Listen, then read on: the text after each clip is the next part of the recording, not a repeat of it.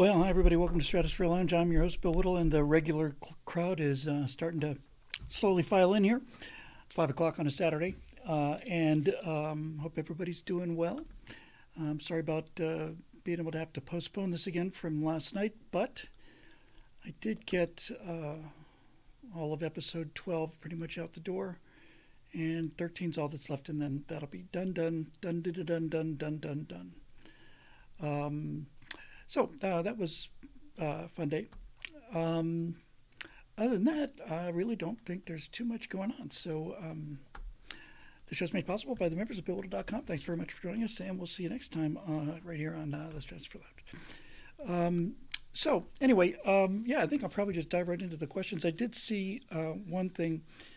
Uh, I had a chance. hey, Clay, I had a chance to um, actually be working on the major Mace Mattingly stuff is uh, I really liked that lander that we showed last time. I'm not going to do too much of that. I'll save that for Monday, but I really liked it and starting to break that down to detail it. It's something like, um, I don't know, 2,000, 3,000 little individual pieces. And you had like bolts everywhere, and I just had to kind of attach them to each other so it became manageable. So when I go out and texture it, um, that will presumably uh, help it. It's going to look good. It's got a lot of detail, and I just really, really, really like the shape on it. It's just exactly what I was looking for. So, uh, kit bashing is fun.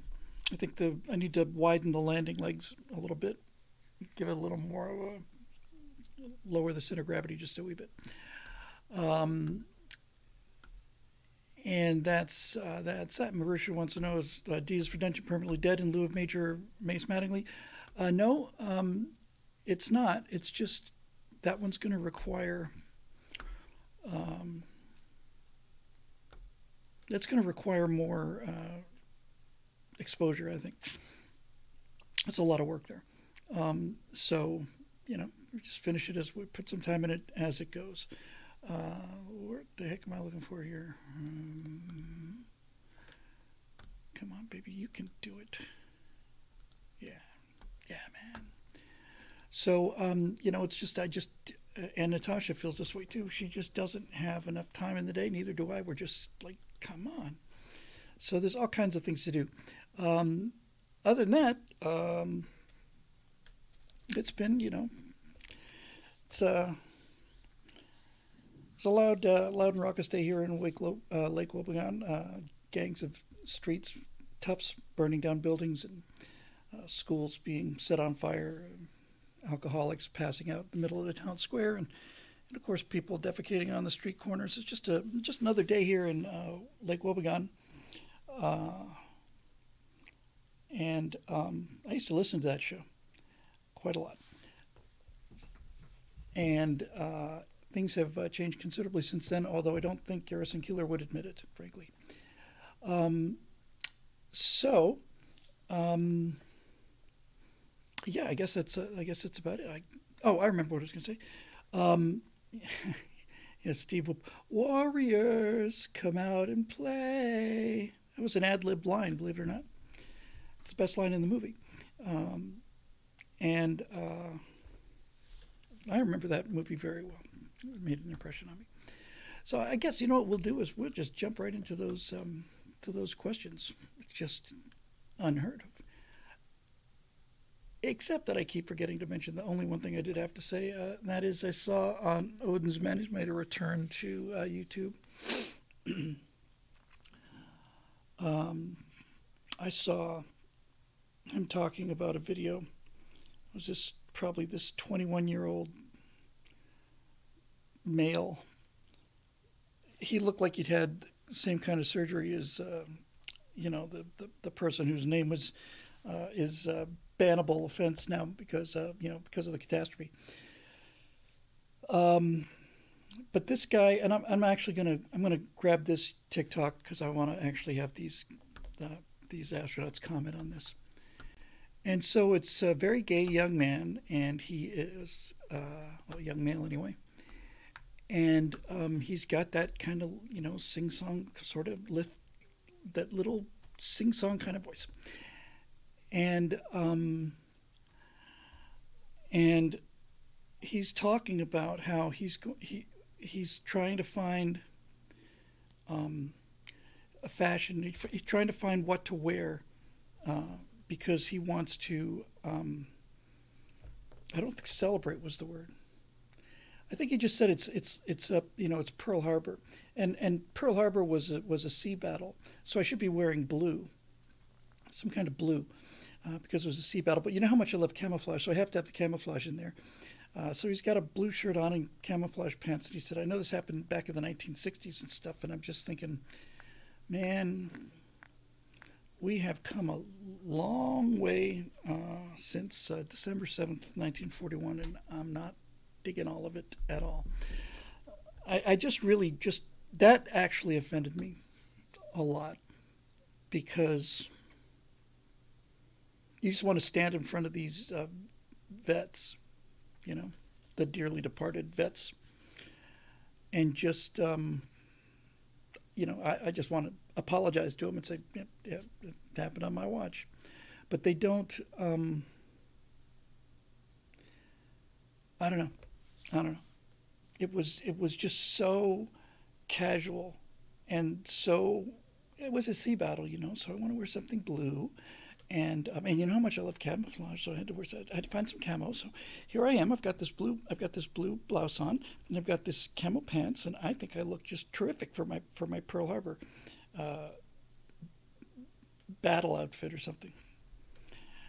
Uh, yeah, maybe you want to go with uh, red on that one. You know, like like just kind of a blood red. Um, and uh, good lord. Anyway, so that was that, and also somewhere on that same thing, or, or another one he did. There's another guy with this really kind of almost like chiseled face, just too perfect. He was amazed that we drank out of fire hoses. He said, "What? You couldn't go inside and drink out of the sink? You couldn't come inside and drink out of the sink?" Uh, no, um, we uh, we we didn't go inside uh, because we were outside. And drinking out of hose is awesome. And if you've ever been really, really thirsty, and you never have, but if you've ever been really, because you've never, you know, been outside, if you've ever been really, really thirsty, water from a hose is the best water I ever had. Uh, if you're really, really thirsty, that'll that'll do it. Uh, somebody mentioned the the camo Bud Light can. Uh, honestly, I'm I'm more offended by um, Anheuser Busch's response to this debacle than I am to the debacle. So after the um, after the the video with flags and horses, um, then they've come up with something new. By the way, John Hanson, who's obviously been there, says, uh, "I'm sorry, uh, Steve Whoop, sorry, it said, uh, who did I get this right? Steve Whoop, sorry, yes, said you got to when you're going to drink out of the hose, you got to wait for it to get cool first. You got to run that hot water out of there, otherwise you burn your lips. That stuff can get pretty hot. Um, so they're going to um, they're trying um, camouflage bottles now, and it doesn't even say Budweiser now. Now it just says America, and then below that it's something like our brave troops, and it's and it's like it's all American, and um, and I just honestly, honestly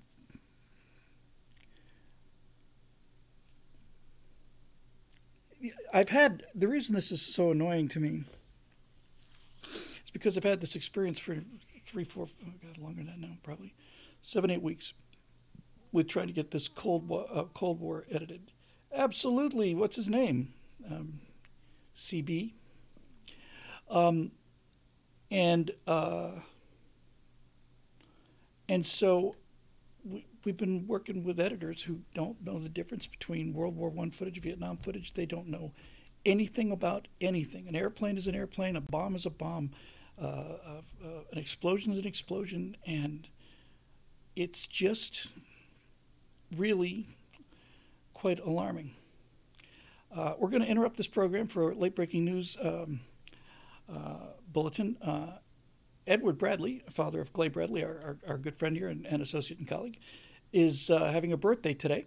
So um, I guess he gets a happy birthday shout out from me and from everybody else uh, in the uh, YouTube comment section. So, um, so Ed, if you just put your if you just put your ear up to the monitor and listen carefully, you'll probably be able to hear the the, the, the just the the roar of the cheers. But um, happy birthday to you, Ed, and um, and uh, we're very very glad it's your birthday. Not so impressed with Clay, generally speaking, but you seem like a nice fellow. Uh, so in any event, that's that's that. But so so these guys just they, they just and, and happy birthday to you. So these guys just chuck anything that they think will work for the for the rubes. You know, uh, here's some flags. Here's some horses. Here's cowboys. Here's a. Uh, here's a, a, camouflage. Here's army. You, you, don't hate the army, do you? Look, it doesn't even say Budweiser anymore. It says America. You like America, don't you? You'll drink it now that says America on it, and that it says support our troops or whatever the hell it says. It's the most cynical, low, wretched, tone deaf thing ever. And uh, for those of you who've not seen the Miller Lite commercial, that's much worse. Uh, that's much worse, in my opinion, than than the Dylan uh, Bud Light thing because if you haven't seen the Miller Lite ad, um, it's a woman, it's a, it's a, a quote unquote um, comedian who uh, was on the Stephen Colbert show and said, You know, Stephen, I've been watching you for years, and I have to say, you're, you're like about the only white male I can stand. Uh, you're about the only one I can tolerate. Wow. That's nice.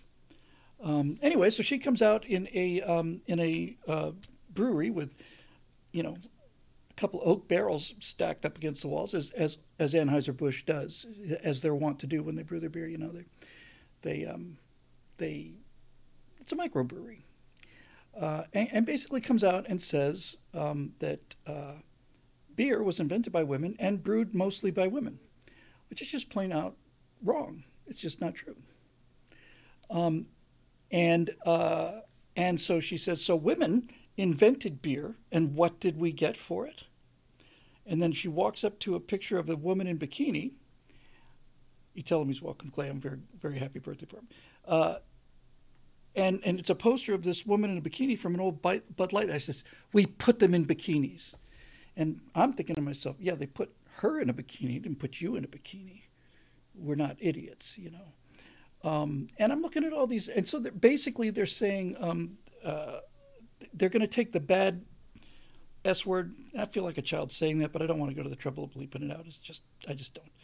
Um, and, and, we're gonna we're gonna take all the bad stuff and we're gonna turn it into good stuff. We're gonna take all of these posters and ads that were so degrading of women, with um, with uh, you know.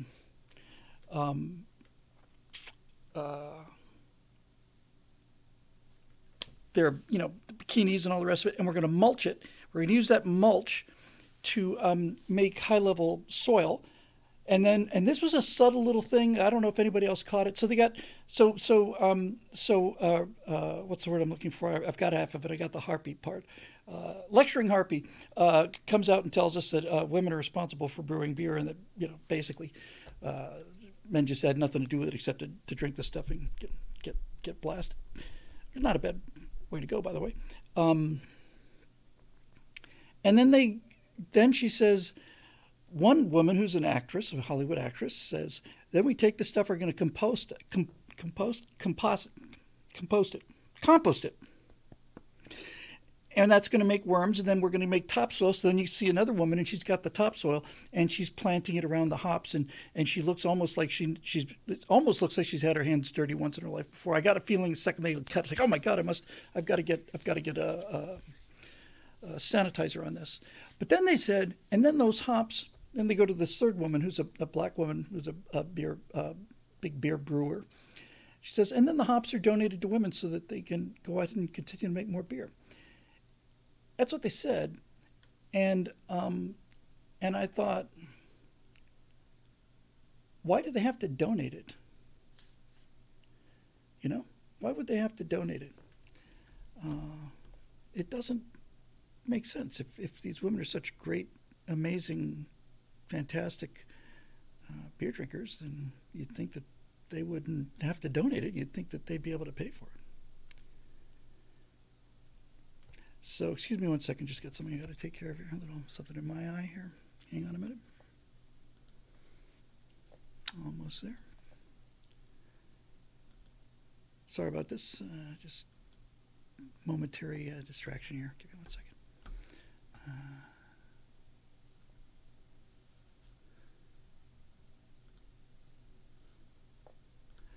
Okay, almost there.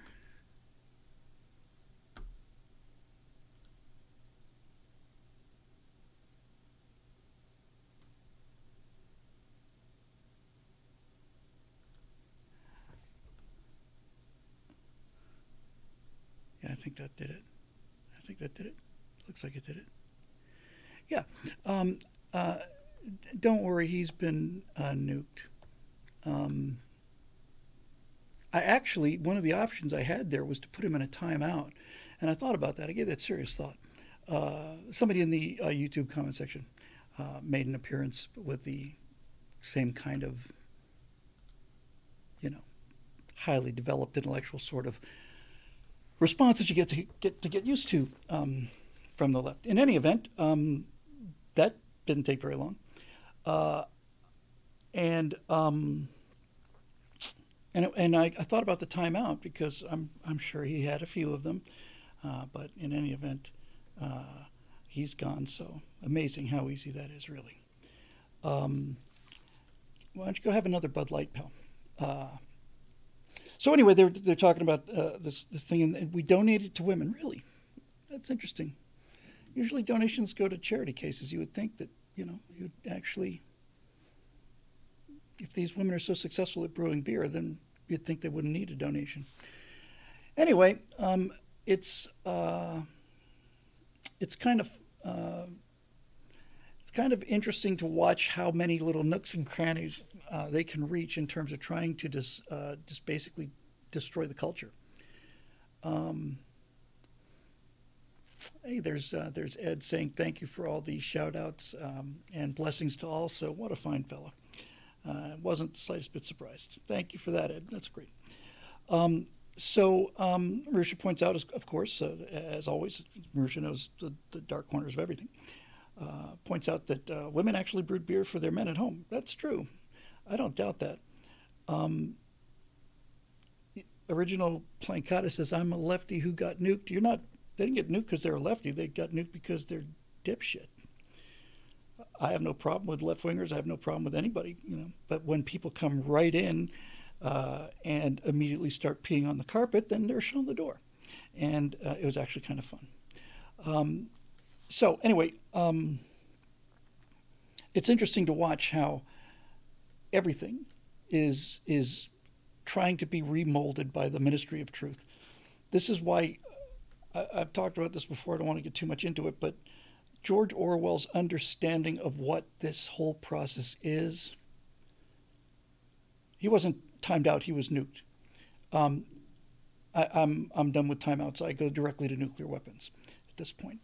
Um, it uh, tied the room together. Uh, yeah, it, it's just it's just interesting to see. Wow, look at that! It wasn't that nice? Um, Miriam uh, Bertram with a hundred dollars super chat. Thank you. My father was on USS Pennsylvania at Pearl Harbor. Thanks. Yeah. Uh huh. I, am not being facetious with you, uh, Miriam. On the contrary, I, I, when I see people like this, I, honest to God, don't want any harm to come to them. Although God knows that's an effort on my part, but I, I genuinely mean it. Uh, I realize, and the only reason I mean it is because I want to smack those people. So, so I want to smack them in the next county. But, but, if you go down that path, then you just become, you just become like them, just angry and and violent and, and dangerous. So I don't want this guy for in the blue shirt with his uh, with his Pearl Harbor battle uh, uniform on. I don't want anything bad to happen to him long term. But I would very, very, very much like for him to be inside one of those battleships when it capsized and find himself upside down in the water for some of them lasted for 10 days and they couldn't get them out because they could hear them rapping on the side of the hull but the only way to get to them was to cut the hull open and they're below the waterline there is no saving them the guards who were there these are these were actual real men, you know, not not our fashion model here. Um, and and and these grown men were just weeping, you know, in, in the days after Pearl Harbor, they're just weeping because they could hear people banging on the hull, their friends, and and crying out and shouting and begging for help, and there's not a damn thing anybody could do for them. Nothing. They just couldn't have done anything. Um, and so I just want that guy to be in that situation. I want him to get out of it. I don't want anything permanent to happen to him. I just want him to. I just want him to see there, and I also would like him, actually, to have been there, on, um, maybe on USS Johnston and Taffy Three. I'd like him to. I'd like him to be in the next room when a shell hits a compartment on board a destroyer and blows the person in there through a spring mattress, through the metal frames and springs of a spring mattress. I want him to see that firsthand. And I want I want him to get that concussion and I want him to smell that smell, which is the smell of blood and death and feces and everything else. I want I want all of it. I just want him to experience it and then I want him to be okay. But I want him to experience it in a big way, in a big, big, big, big way. Um, because I suspect that after uh, a I don't know day or two uh, in the in the capsized hull of a battleship in total darkness, I get the feeling he'd probably take this subject a little more seriously.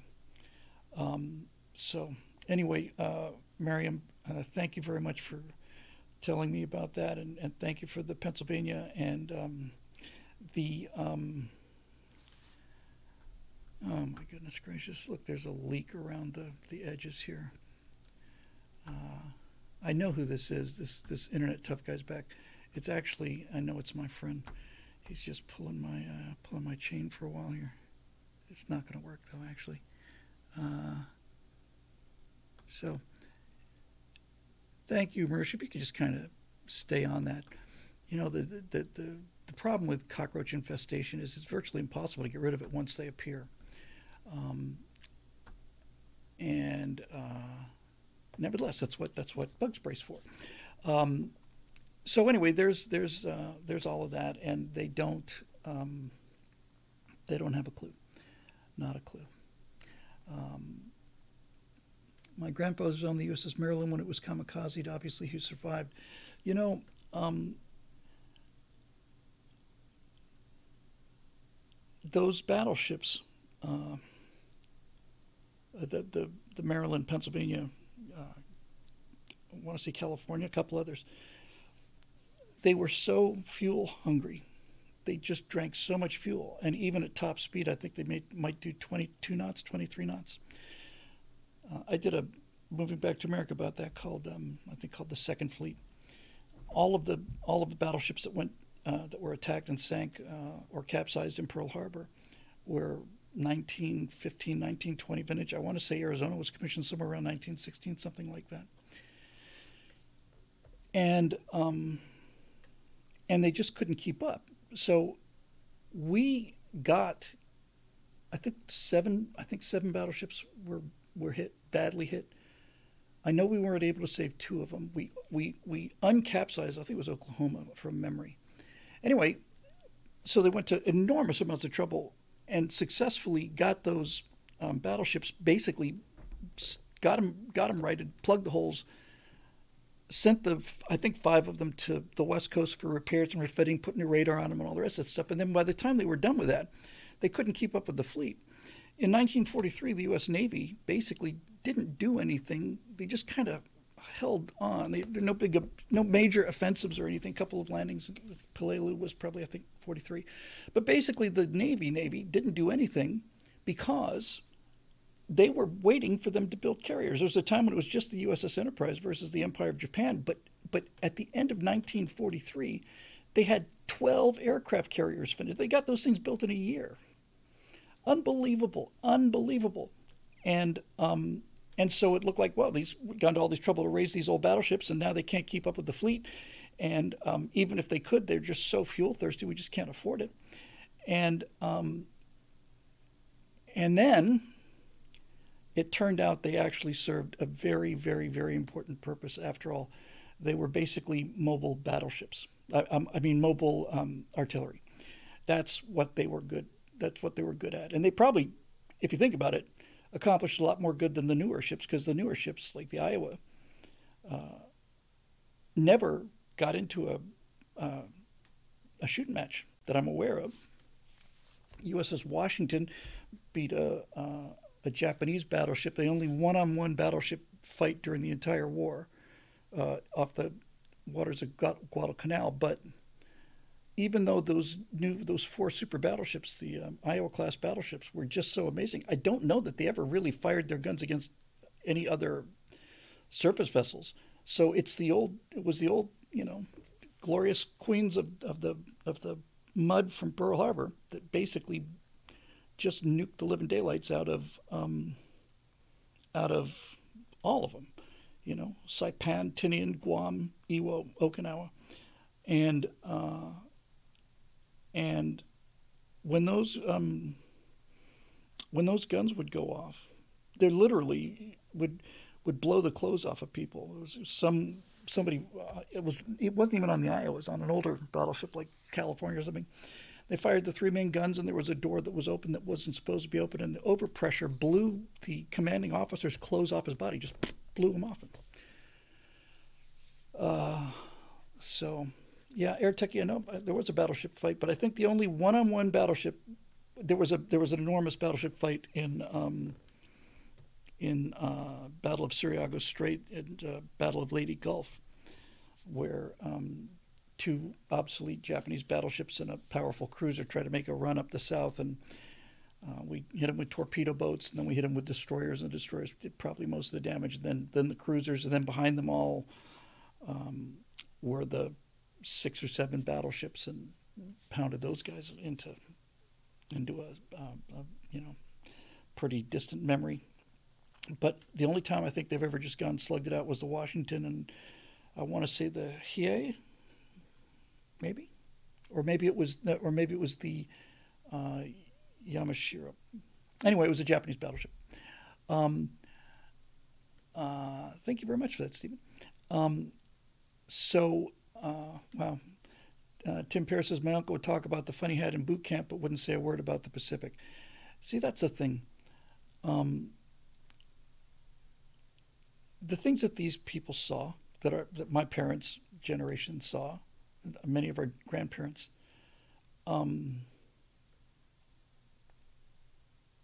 they didn't talk about it because there was no language for it. Kirishima.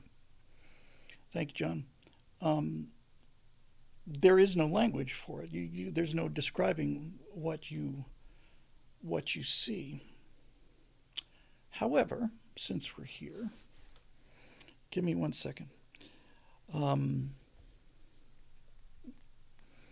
internet tough guys here back again. I, I, I give got to give him credit for for being um, willing to keep writing up new accounts. And he spells tough with a T U F F, much as a little girl would. Um, but in any event, um, can you just jump on this clown? Uh, thank you. Um, I was going to say there's no way to describe it, but actually there is. So hang on one second.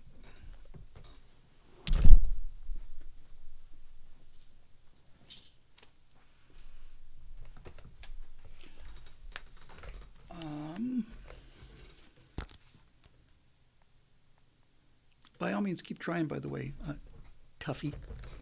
Uh, so here's, by weird coincidence, um, I'm reading another, rereading a book by James Hornfischer, who wrote the, uh, the amazing um, Last Stand of the Tin Can Sailors. And he quoted somebody. Um, it was a guy, it was an officer, a U.S. officer and he wrote, and, and his destroyer got ripped up, and he he wrote a, a poem about it, and he's actually a pretty skilled poet, and I just need to find that here. Um, give me one second. I'm not terrific with reading poetry, but this thing, you want to know what it's like to be in that kind of living hell out on the ocean, then you know, then that's that. Um, here we go. Okay, so um, for those of you that uh, you know want to uh, get some kind of idea about this, um, so this guy, uh, Lieutenant Jumper, um, took over for the um, for the after the the uh, the senior officers on the Norman Scott, a destroyer, which incidentally, Norman Scott was the hero of the cruiser action, uh, the second big battle off of uh, Savo Island and Guadalcanal and Iron Bottom Sound. So the, he was killed in combat, and uh, they named a destroyer after him, and that destroyer took a beating too. So um, this is Lieutenant Jumper, and I'll try and give it some.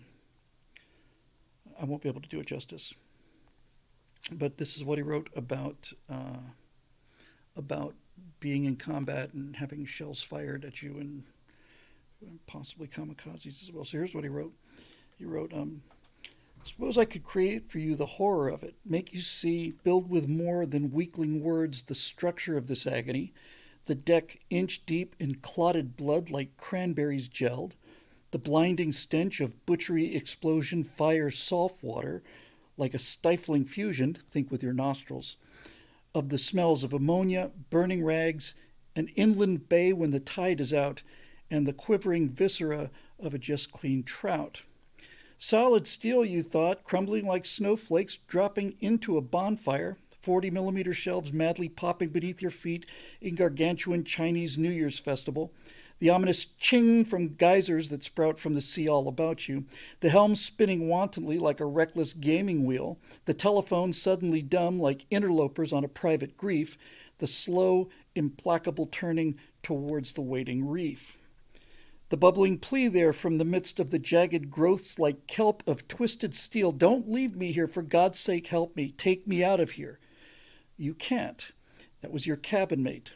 Another, there, the mouthpiece of the battle telephone plunged into the curve of the classic jaw, the forehead perforated like a pumpkin caught beneath a hay rake, a shapeless blue clay pile where fat metallic flies explore the slate gray of a shattered smile. Suppose I could explode all this before you, only a claim in part even against my war. By some strange power could catch your heart in tentacles of terror, not with pale symbols, but with the wrenching gauntness of reality. You too might sense the crouching madness, but would you be the wiser? Where the gain?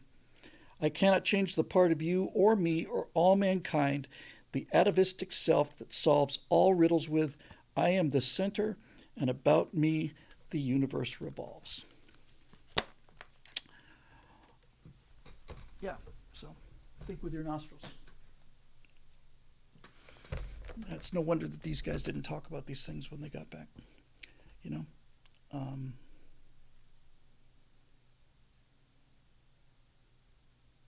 I, I, I, I almost said I don't know how they did it, but I do know how they did it. And um, they did it because they had to do it. there was a guy um, on was on was on Saipan, and there was a pretty serious inter um, service rivalry between the Marines and the Army on Saipan, and Marines kept saying the Army wasn't moving fast enough, and so the Army decided they had to get their button gear, and so.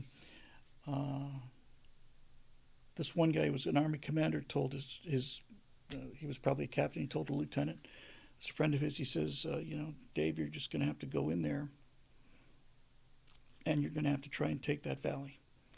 And he looked back at him and he said, um, okay, hi, well, I know there's nothing you can do about it. I know you can't help it. And he reached out and shook his hand and said, I just want you, just wanted to let you know it was a pleasure knowing you and an honor serving with you. He turned around, let his guys in there. 15 minutes, they were all dead. So that's the kind of thing that. Uh, now, the guy who I mentioned this conversation with, um, he's going to have to um, find something a little more green if he's going to be doing his uh, Saipan costume. Um, green and red, and um, and again, somebody wants to know the name of the, the poet. I'll, I'll, get it for you again here. I don't know the name of the poem. It's the the book is um, "The Fleet at Flood Tide" by James Hornfischer the um, trying to get for him, yeah. Um, junior grade in the Norman Scott command devolved to a junior grade lieutenant while the exec was having his wounds treated in triage, steering with engines Will C. Jumper. Condor ahead of the Cleveland to seaward, flying flags to indicate that she'd lost steering and was suffering serious fires. Still, the crews of her four undamaged guns returned fire in local control. The destroyer McDermott came alongside and loaned out her medical team. The Cleveland maintained rapid fire, countermarching suddenly to throw off enemy fire, then stopped her engines. Basically, this uh, the Cleveland parked itself between the guns and the destroyer, took the hits to protect these guys that were just getting the snot pounded out of them. The battery appeared to have neutralized. The fires raging around it touched ammunition from time to time, producing impressive explosions throughout the rest of the day. After her fighter fires prevailed and her engineers restored power, Lieutenant Jumper got the Norman Scott moving, steering with her engines. Shortly after 8, Admiral Hill ordered to clear the area and return to Saipan. So this couldn't have been Saipan. This must have been. It was off Saipan. It was probably probably between Saipan and Iwo. So I guess he went back to the to the newly acquired harbor. Bearing 19 dead and 27 seriously wounded, she retired at her best speed. A poet of considerable talent, Jumper would write more than once about the morning of July 24th, 1944. So, the thing about this that people really should bear in mind, I try to bear in mind all the time, is yes, it's an amazing uh, man, an amazing poet, and I wonder what kind of poetry could have come out of that war, and what kind of novels and narratives and even potentially movies could have come out of that war, except that the guys who were these brilliant writers had their young lives shot out from underneath them by the time they were 20, you know? How many scientists did we lose, you know, how many how many great athletes, how many writers, how many movie stars, how many of of all just how many of them just gone. Um, so uh, this is why I do the history series that I do because because somebody has to uh, remember this, and and and somebody has to tell these stories in, in a way that um, that's not afraid to look at the the horror of it. You can't appreciate the heroism without the horror. I was talking with a guy who um, wrote the book on Frank Luke, and he was dealing with it as a guy trying who, who conclusively solved a great um, mystery, a historical mystery, and I was coming at the story from uh, point of view of a guy who's going to write a movie that people, hopefully, write a movie that people will want to go see, and the discussion came down to. Um, by the time Frank Luke flew his final mission, there was so much pressure on him. He was going to be court-martialed when he got back to the field, and so um, so this author who I admire very much and who I like very much, I've only talked to him for a couple hours, but I really enjoyed it. Said it, it, Luke didn't have any choice. He just, you know, he had to fly the mission. He was out of options, and my response to that was, well, he he must have had a choice somewhere. He has to have had a choice because if he doesn't make a decision, then his fate is. He's not the author of his own destiny. He's just a he's just a a steer going down a cattle chute in an abattoir he has to make a decision somewhere to do this thing, and he certainly must have. So we got to find that moment without inventing anything. Because uh, working with this guy Steve, I'm so much in agreement with him. I don't remember exactly what he said, but he said when comes time for Frank Luke to pull his his automatic, he said if if he pulls out a, I'm, I'm going to get this wrong, but he said something to the effect of if he pulls out a, a 45 uh, you know C model or something like that instead of the original version or something, the enthusiasts will be, you know, pissed off, and I don't blame them. So that's the kind of level of detail we're, that that I'm committed to doing. If we can get this thing going, looks like we probably will. I hope so. But that that is it. We we we hit it off so well in that first conversation because we both just completely agreed that there is nothing you can do to these stories to improve them there's nothing that you can add to make them more interesting or more dramatic than what actually factually happened. And and so we need to see enough of the horror so that Luke and and and his uh, exploits why they're remembered, but to his enormous credit, uh, the the author Stephen, his enormous credit, he said this this story is about what happens inside the inside the squadron. And that's great because that means that you're you've got a, you've got a genuine, interesting drama that's wrapped in a World War One action movie instead of a World War One action movie that has nothing at the core, nothing. And we both referenced uh, this movie came out I don't know 2007 or something called Flyboys, which was just just awful, you know. And the reason it was awful is because I don't remember anything about it, not a thing. They did one called the, did one about the Red Baron too. I think it was a German production, just a few years after that. Was a little better, but but Flyboys was just one walking cliche after another, and this thing was really really interesting. Uh, Eric asked who your ideal casting for Frank Luke would be. I don't know. Uh, I, I I really am convinced that this is the kind of thing where we have to find uh, an actor because first of all, this guy's got to be you know 20 and um, and he his his face changes so much. There's a picture of him graduating flight school, and then there's a picture of him uh, a little less than a year later, and he looks like his looks like the father of the guy that graduated flight school. Um, so anyway, um, people need to people need to see these stories. Um, and and that's why history is not only not taught that's why it's been you know perverted into this yeah the history of america's slavery. It's you know we we, we invented slavery here in america and uh, and um, you know that's that. I'm just a little tired of it all right so finally i said um, um, time to do some questions so let's see what we got here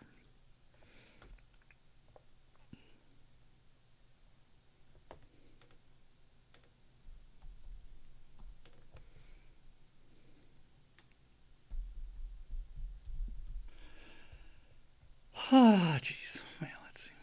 Um, who's that idiot? Oh, it's me. Um, hang on. Okay, here we go. So, members forum, yes, yes. Liking it so far. Keep it coming. What this forum needs is a talking dog. Whoops, wrong one, sorry. There's nothing that a talking dog won't fix or improve if you think about it.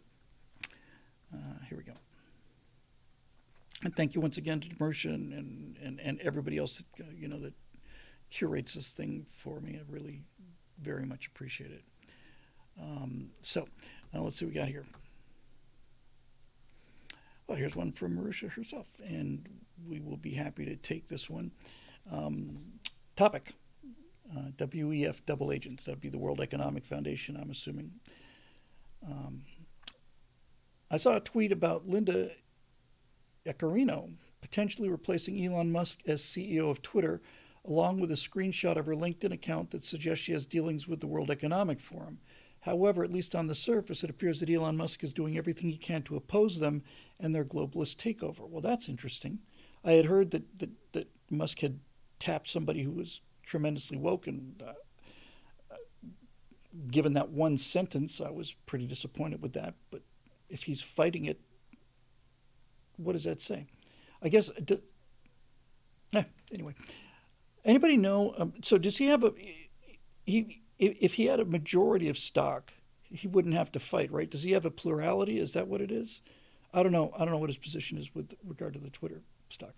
Something I've been wondering for a while is are there any double agents within the WEF, as in pro liberty people who go there just to see who's there and what they say behind closed doors in order to plan a counteroffensive? For those of you who don't know the world uh, brackets, those of you who are not familiar with the World Economic Forum, this is Klaus uh, Schwab and his uh, advanced team of uh, crack uh, uh, transhumanists and, and globalists and um, and elitist uh, swine that meet once a year in Davos, Switzerland, and I'm sure they put on their robes, and I have no doubt whatsoever they bring out various rituals that involve blood.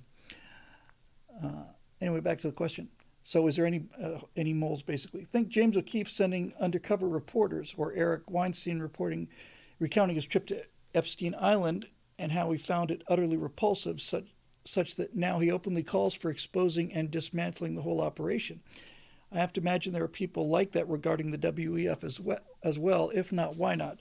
Well, I would say that the security for the WEF in terms of that kind of thing is is um, is a good, good deal tougher than the, the security on getting to Epstein's Island. It seemed to me that anybody who showed some interest and had some uh, reasonable amount of influence found themselves on that um, plane. Uh, I was actually I was really quite surprised uh, to see Stephen Colbert's name on that list. Allegedly, I wasn't su- uh, surprised that Stephen Colbert was on the list so much as I was surprised that he had that kind of clout. To be honest with you. Um, uh, anyway, back to this. Um, I find it highly unlikely that Elon was never invited to any of those meetings at Davos. I'm sure he was invited. Uh, being the richest man in the world, after all, with his hands in so many pies, yet either he's playing the world's best long con to lull us into false sense of security, or he's genuinely opposed to them and maybe knows other people like that too. Personally, I'm inclined to trust him, and I'm opposed, and I'm, I'm opposed to the WEF. I agree with that. Uh, trust but verify, I agree with it. Trump appointed many people who were later a disappointment, and there were probably decent people who worked at Enron or Lehman Brothers who had nothing to do with their collapse. Yet that would still be on their resumes. Not saying that his choice of CEO is or isn't such a person. She may well undo everything he's done to improve the site, or maybe she breaks the mold. Maybe we can remain cautiously optimistic, but also consider questioning our immediate impulse at hearing the phrase World Economic Forum and rejecting anything and everything it touches outright. Otherwise, it just seems like yet another way to control us with a big bad boogeyman. What do you think? Well, I think as far as big bad boogeymen go, there's a pretty compelling case that the World Economic Forum is uh, is in fact one of them, and that um, and that uh, he. Um, that the pressure to be there is really quite great let me just get this before I forget. Cody Fett with the $10 super chat. Thank you, Cody. I admit that me and my Japanese friend used to talk about World War II history a lot. Used to. The horror of the war is worse when you're talking to someone who wouldn't exist if your guys had done better. Um, yeah, but that's also true for you too. You wouldn't exist if their guys had done better. Um, that was a uh, that was a that was a that was a fight to the death. Is what that was. That was full on total war, and um, and so anyway, there's that. Uh, so anyway, about the um, about the the whole Elon Musk thing. I don't know why. I have not seen Elon Musk do anything that that struck me as in, inexplicably inexplicably reckless or stupid. Um, he went. He spent a significant amount of money buying his way into Twitter, and then he immediately released all of the internal memos, and did it in such a way as to get it to journalists who could make something out of it. Um, I'm sorry to say that doesn't really matter even anymore if you had a piece, even if you did have a press corps, you, if you don't have uh, a Justice Department, there's very little you can do. But he he seemed to go 100 percent all out. Um, oh, okay. Um, Dwayne Cates has an update. Uh, so, in any event, uh, Elon Musk is a wolf in sheep's clothing. He may be, Dong, but if he is, he's our wolf, and we could use a wolf or two. Um, Dwayne Cates says, I researched her background. It's clickbait. Elon hired her to assist in a startup of Twitter streaming services. So maybe she has technical knowledge and so on. Um, I, anyway, my point is, I don't see Elon Musk going to the trouble that he went to, to simply just hand it over to somebody to just turn it back into what it was. I just don't see any, any point in that at all. I, I, I just don't see how that goes. Um, I believe, I believe that he is the real deal. Uh, I don't blindly believe it, but just as an example, he's the only person that I've heard who moves in those circles who's talking about AI as something other than, gee, it's going to be the greatest thing ever. I mean, when, when you've got Elon Musk out there basically saying AI is the most dangerous threat to the world right now, that is a guy who is swimming upstream against all the rest of his high tech uh, uh, cohort, and that's that's evidence, in my opinion. Uh, and so I've just seen, I've just seen him step up to the things that that, he, that I hoped he'd step up to. And if he had gone to Davos, I would have been disappointed, but um, he didn't. So we'll see. Now, as far as this person he hired, um, uh, uh, Dwayne says that she's just uh, assisting in a startup for streaming. So apparently, um, she's not going to be taking over Twitter. Because, like I said, I can't see any reason for him to, to have done that. It really just doesn't make any sense. Frankly, it sounded like if he was going to take over Twitter uh, or, or, give up Twitter, he would have given it to Tucker Carlson. Um, and by the way, um, him basically providing a platform for Tucker Carlson is about as solid a bona fide as uh, as as I could think of. Um, I, I, the term I came up with, I just really liked it. May not be unique to me, but I liked it. I said, you know, T- Tucker Carlson's not hurting for money. Tucker Carlson's a multimillionaire. He's a rich guy, but he doesn't have society changing money. And Elon Musk does. Elon Musk has the kind of money to change society. Elon Musk has the kind of money to basically put another an entire platform out there. I like to think that the long-term future for Twitter is to turn Twitter into something a bit like a bit like YouTube with um, I think I think he's trying to to to get Twitter into a place where it will at least seriously compete with um, with YouTube because YouTube is you know at least here it's the biggest problem uh, for us and for the rest of these people out there. Um, he um,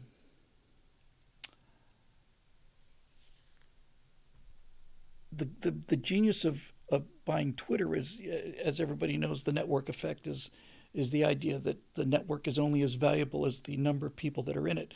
You could have the best social network in the world, and if nobody's there, nobody cares. And it's it's getting people to the new network that's virtually impossible. That's why Rumble isn't taken off. I haven't been aware of Rumble editing anything that anyone has ever said ever. And that's great and you would think that it would be more successful than it is, but it's not. It's it's it's badly designed. It's kludgy to run. We post all our videos up there, and it takes, um, you know, it's it's it's not as easy as YouTube, not nearly. But but you get to say what you want to. Um, Scott first says uh, you can now upload a two-hour video on Twitter. That's where I think that's where I think it's going. And and if he turns Twitter into a means of distributing videos in addition to keeping it as Twitter, I've never, ever, ever, ever have I ever uh, felt the desire to open the Twitter app. To me, it's just plain. I don't want to say pointless. It's certainly dangerous. Um, it's dangerous for me because I don't want my first take of, things going out there, and, and and all I see from Twitter is people, you know, having to eat their words, and I, I just it just doesn't do anything for me. It's just to me, it's just like a giant argument pit. I don't need it. I don't want to waste my time. I have enough time as it is to, to just go stand in a room of people yelling at each other. But some people live by it, and Andrew Breitbart, I think, died by it. He he couldn't put it down. He would stay up at three o'clock in the morning, argue with some barista from St. Louis about something, and I just don't, I just don't care. Um, but if he turns Twitter into a video streaming platform, which is exactly what I was thinking he would be doing, and exactly what he seems to be doing, then you get the network effect because Twitter has millions of users, and if you can, if you can get videos up on Twitter, now YouTube's got an actual problem. And if it turns out that um, that he keeps it a free speech platform, I'm not saying that Elon Musk should not ban or, or Twitter should not ban anybody. There are there are no limits on free speech. I, I completely believe that. But there are limits to things that you can say in public. And I don't think any discussions about uh, coronavirus or any of the political stuff crosses that line, but somebody who's just spewing nothing but you know, rage and hatred, even then they should be. Look, here's what I'm saying: they still allowed to do it. They can say they can say whatever they want to, but there is some some degree of decorum required in in this thing. Not much, but if he turns it into a free, a free speech platform, then we've got a real chance. So he seems to be doing that pretty fast. All right, let's see. Um, Trevor Drool. Hey, Trevor. Hey, Bill. The renaming of certain Army bases is in full swing. I'm of a divided mind on the issue. On the one hand, we probably shouldn't have named them after Confederate generals who could be considered traitors. On the other hand, it didn't seem necessary. Show me the people who were actually hurt by it being named Fort Bragg, Hood, Lee, etc. Can you help me with this? At least more people are being named after Medal of Honor recipients. Uh, at least most are being named after Medal of Honor recipients. Um, the argument, in terms of keeping it, is is that is that Robert E. Lee was an American tactical genius, and uh, and it's true that he used that tact- uh, strategic genius too, that he used that against uh, the government. That the, the just taking Robert E. Lee as an example, as many of you probably know, Lee was approached to command the Northern armies. He was the first choice of Lincoln to command the ner- the Northern armies, and Lee said he couldn't do it. Lee, and what Lee said was so interesting and so important. Lee said, I cannot raise my sword against my country. And when he said against my country, he meant Virginia. So, to the degree that he was a traitor against the United States, that's true, but he never considered the United States to be his country. He considered Virginia to be his country. And that's the way things were prior to the Civil War and, and for some time after that as well. Um, so, the, look, the Civil War, there's an astonishing lack of atrocities in the Civil War, a really astonishing lack of them. There are a couple of Jayhawkers out in Kansas. Bleeding Kansas was a guerrilla warfare mess. But as a general rule, after the war was over, you had this enormous rebellion, killed nearly a million Americans together on both sides of a country that had a population of, what, 30, 40 million at the time? And, um, and the only retribution that happened after the Civil War was they um, hanged the commandant of um, of that uh, prisoner of war camp. Its name is something. It's just somethingville. Just slipped out of my head um, because people in there were starving to death. They looked like they'd come out of the Holocaust. American soldiers, Union soldiers, were looked exactly like people coming out of uh, Nazi death camp. Uh, Andersonville um, and um, and so they hanged him. But uh, the vice president of the Confederacy, Stephens, Alexander Stephens, after the Civil War, went back to Congress. You know, Lee um, applied for a pardon, and I don't think was issued one. Um, he uh, here's see so this is this is why this is a nuanced thing. So Robert E. Lee had so much credibility, so much credent, he had so much respect and admiration among the South that they would have done whatever Robert E. Lee had said to do. In the hours before Appomattox, really within a day or two or, or less, prior to him surrendering to Grant at Appomattox, there was a he held a staff meeting with his with his officers about whether we should continue to fight or whether we should surrender. And uh, in Shelby uh, Foote's history of the of the Civil War, he tells the story of a of the, probably the most junior guy there. He's still a, a, general, or at very least, he's a colonel. And and he traditionally in, in these kind of things, the, the, the most junior officer speaks first, and the most senior officer speaks last, so as not to influence other people's um, decisions.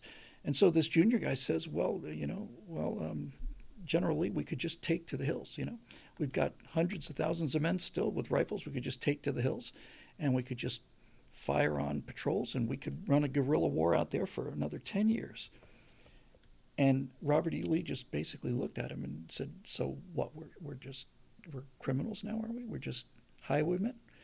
And the guy who made the suggestion wrote afterwards that he was so embarrassed and so humiliated that he even that he even voiced it that he regretted it for the rest of his life. So so the thing about Lee that's, that needs to be kept in mind uh, on the balance sheet of all this stuff is when the, the armies had surrendered, Lee's army surrendered, uh, uh, Joe Johnston's army surrendered a couple days afterwards to Sherman, and, and it just kind of slowly just sort of trickled out. But in the in the months after the Civil War, in the defeated South, people did not know whether or not to take the pardon. There was a blanket pardon that was offered to virtually everybody in the in the South, um, especially people in the army, and and and the pretty much the entire South did not know what to do about this. And there's a famous uh, story about a, a, a young officer who comes home, Southern Confederate officer, comes home and tells his father that he that he signed the pardon, that he that he accepted the pardon, the Union pardon, the people have been fighting for the last four years. And the father just erupts and he says, "You have disgraced our family, sir. You know that entire that entire thing." And he says, "But, but, uh, Father, General Lee advised me to do it." And he said, "I think this is verbatim." He said, "General Lee, oh well, that alters the case. Anything that General Lee says is is correct." So Lee applied for the pardon, didn't get it, and told all of his countrymen they should apply for it too and get back to being Americans. He told them, We're not going to do any of this um, guerrilla warfare. We fought for a cause and we lost. And, and the American government is treating us uh, pretty well considering, and we just need to get back to being one country again. So when people say, well, Robert E. Lee fought for the Confederacy and the Confederacy held slaves, I'm sure Robert E. Lee had slaves. Okay. But it's not that it's not that simple. And furthermore, you would think you would think that the people who would be most offended by it being named Fort Hood or Fort Lee or Fort Jackson or whatever would be the people closest to it. In other words, you would think that the real um, the real stink about it would happen in the immediate aftermath of them naming this after this traitor general who held slaves. But there wasn't any of that. The the the the, the Union named Fort Hood after General Hood, John Bell Hood, I want to say something Bell Hood. He they the the the winning army named this camp after a Confederate general. It, it, you see what I'm saying here? That's um, and you would think that, that that slaves are the people who'd been suffered the most at the hands of the Confederacy. You would think that they would be the ones who would be doing the most loud screaming, but they didn't. They actually thought it was okay. And the only people that are screaming about it now are people who not only don't know the history of slavery or the Civil War, they don't have the faintest idea of what this is about. They just know it's something that they can get angry about, and it's given them another chance to protest, which for them is the same as going out on a picnic or maybe riding a sea-doo or something that normal people would do. Um, this is it for them. Protesting is is their is their that's it. That's their activity. That's their hobby. That's their occupation. That's what they do. So you get a chance to virtue signal and thump your chest about all the rest of it. I am against renaming the bases, and I'm against renaming the bases let me see how I want to put this. I probably would have had a, I might have had an objection to it at the beginning, but but my point now is that so many American patriots, uh, many of whom were killed in action, went through Fort Hood, and and Fort Lee and all the rest of it. That there is there is a purpose to tradition, and I personally think that this movement is not about undoing uh, the deconfederizing of the of the union. I think this is about destroying our culture and destroying it everywhere they can. And so, if they want to make a fuss about changing the name of Fort Hood, it gives them a chance to bring up slavery again, and um, and that's their, you know, when, if you're if you're a one trick pony, you, you better know how to do the trick. And so there you go. That's that's basically what it is. It's it's it's not a real deal. It's it's a manufactured outrage designed to keep up the outrage. And and there you go. And Marusha says, Is our culture Confederate? It is. Yes, it is. This is the thing. Look, you, you can't pretend it didn't happen, and you can't pretend that it's another country. It is history of the United States. It's the history of the United States. And you, you can look at it as, as this great rebellion and a shameful thing, which, which certainly was, but you can also look at it as certainly what everybody who, who lived during that time and after the time, and Lincoln especially saw it as, which is this is a this is a repentance that this is this that this the Lincoln said the blood shed by until the blood shed by the sword equals that shed by the lash. The, the, the general idea was we've lost a, a significant percentage of our population ending this thing that probably shouldn't have been there in the first place. But if it hadn't been there in the first place, we wouldn't have had a wouldn't have had a country. So my my problem with all of this is it's very easy for people to want to ban things that they have nothing to do with. There's people out there trying to ban, uh, you know, ATVs and four wheelers and stuff out in the middle of the desert. They've never been outside. They've never sat on a four, on a four wheeler. They don't know anything about it. It doesn't affect them. They're unaware of it until somebody raises it, and then it gives them a chance to get, you know, up on their high horse and start talking about how terrible it is and damaging the environment of the desert. If you fly from here to New York, you will go 500 miles an hour for an hour over nothing, nothing down there, nothing. The entire western third of the country, from the Rockies to just about the California coast, is just plain nothing down there. But they're going to get all huffy about that, and they're going to they're going to ban those things and they want to ban uh, sea-doos because they make noise or they think they make noise or, or people are having fun out there and I'm not. So let's ban them and we're going to ban guns because we don't have guns. We're going to ban all the things that we don't have, not going to touch the things that we want and keep. And and I just don't I just don't I think that's what's going on with this thing. I don't think that that this is a real movement. And if there was a time to deal with it, the time to deal with it would have been after the Civil War. They were the people who who were who were there were when when Fort Hood as an example was named. I I don't know what year it was. Um, when did Fort Hood get get built and called Fort Hood? I don't know the year, but I'd be very surprised if there were not a significant number of Confederate veterans still alive at the time. Those are the people who who should have who had a right to be. That's where I'm going. That's what I was looking for. Those are the people who had a right to be upset about this, and they weren't. And so now, what this is is, you know what it is. What these people are doing is not just virtue signaling; it's a form of stolen valor. It really is. I hadn't really thought about it this way before, but that's what it is. It's it's a form of stolen valor. These people, these social justice warriors, are trying to wear the skin of people who were enslaved. They're trying to. They, are they're they're it, it's stolen um, it's stolen victimhood. They're trying to to make themselves out as people who suffered under slavery. The thing, only thing they've ever suffered under was they, they didn't get the, the, the right mix in their cappuccino. You know, the, the, the, the latte, the, the pumpkin spice latte was too hot. That's the things that have happened to them in terms of things that have offended them. So now they're trying to raise their own stature in their own minds by making this all about we're here to fight fight slavery. Well, you're you're you're damn near 200 years too late. You're 150 years too late, and and you don't get to you don't get to stand there as a champion against slavery when it turns out that a couple four or five hundred thousand men had their lives shot out from them in order to make the same point. What have you had to do besides shoot your mouth off? Nothing. Nothing. You haven't had to do anything.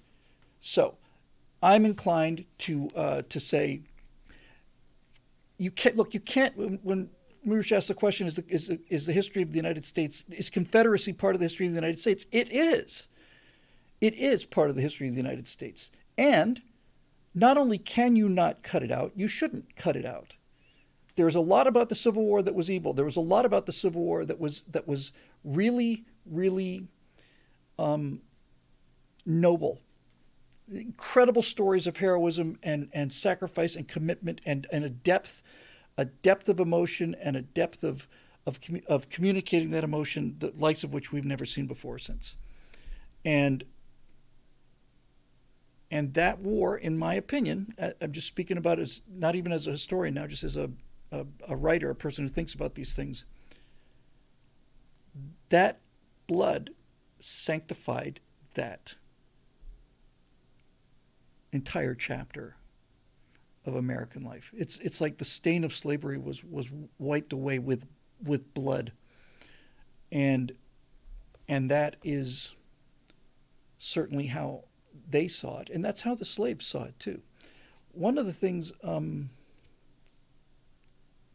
uh, Lady Hawk says, one commentator said that the reparations would be based on family genealogy, but the amount given to each would be the same despite the economic status of each. Let me just say something about about reparations that I haven't heard anybody talking about.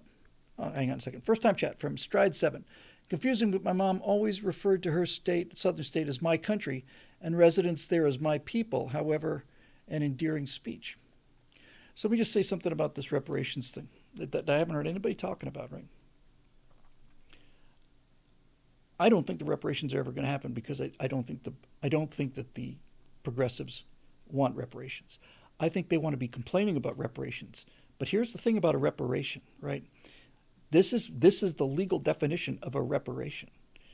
If you pay somebody for damages that they that they caused you, I, needless to say, I don't think that anybody alive inflicted those damages and nobody alive suffered those damages, obviously, needless to say.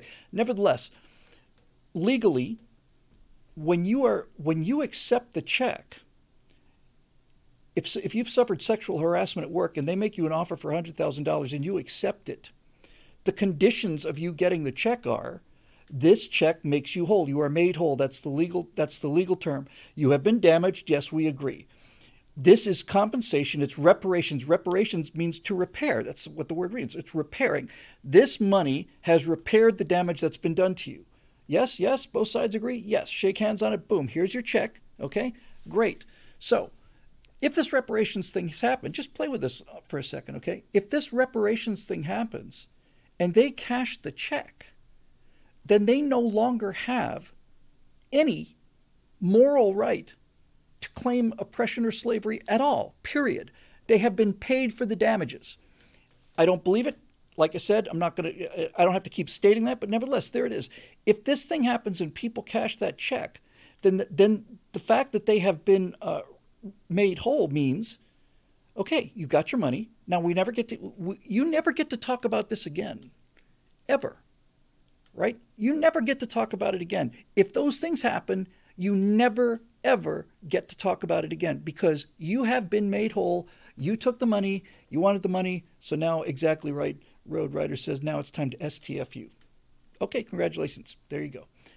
Um, but they're they're they're not going to be able to do it, and the reason they're not going to be able to do it, you know, the the situation in Nazi Germany with the Jews, they had a real problem there. It had a major problem there. This was a, this was one of the things that they could not solve, and what they couldn't solve was what's the definition of of a Jew. Dave Big Booty says, "What were the three bloodiest battles of the Civil War?" I want to say by numbers, it was Gettysburg, uh, Chickamauga, which nobody talks about, and the single bloodiest day was Antietam, but uh, Gettysburg was was number one by far, and and Chickamauga, I want to say, was second. Western Theater battle. Anyway, um, so there you go. I, I, I, see. That's why I don't think they actually want them. I just think they want to bitch about them. I think you just want to keep dangling it in front of you. Mercer says, from now on, ask the progressives how much will it cost for you to never talk about this ever again. See what they say and get it on the public record. Exactly. Exactly. Um, yes, that's it. And with the $33 trillion, who am I kidding? It's, it's Friday, so it must be 34 trillion by now just put it on the tab, right? What difference does it make? You're, you're, you're spending three trillion dollars to give to people for, you know, we're, we're, trying to repair our infrastructure. Yes. So why is this money going to um, art classes? Oh, because art is part of the infrastructure of America. It's what makes. Okay, put it on the tab. Um, but the, the problem, as I was saying, is that the, the reparations people are going to have the same problem the Nazis did. And the Nazis were, they never ever solved it. What's the definition of a Jew? Well, clearly, a person who's, they didn't take just parents, they, they went to grandparents. Somebody with four grandparents that were Jewish was Jewish. Those people we can ship away. What if they had three out of four? Then we probably ship them away too. But what if two of those grandparents were Christian and two of them were Jewish? Now, by the Nazis' uh, reasoning, which is about as warped as it gets, then they have to say, hmm, now we're murdering people who are half not Jewish, half Christian, fully Aryan, or at least partially Aryan. Now they start to get a little bit, you know, they start to get a little bit um, uncomfortable. What if there are three of their, in other words, what if one parent, grandparent is Jewish? What if you're a quarter Jewish? What did that mean? Did that mean you get shipped off? They couldn't solve it. They never solved it.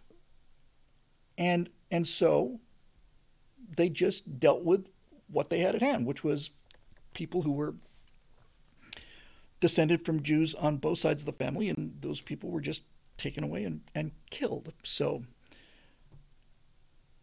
if if reparations goes to black Americans, what percentage of your DNA do you have to have to qualify and who decides and how do they make the decision?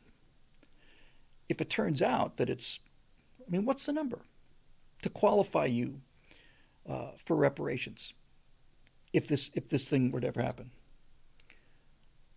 what would be what's the number?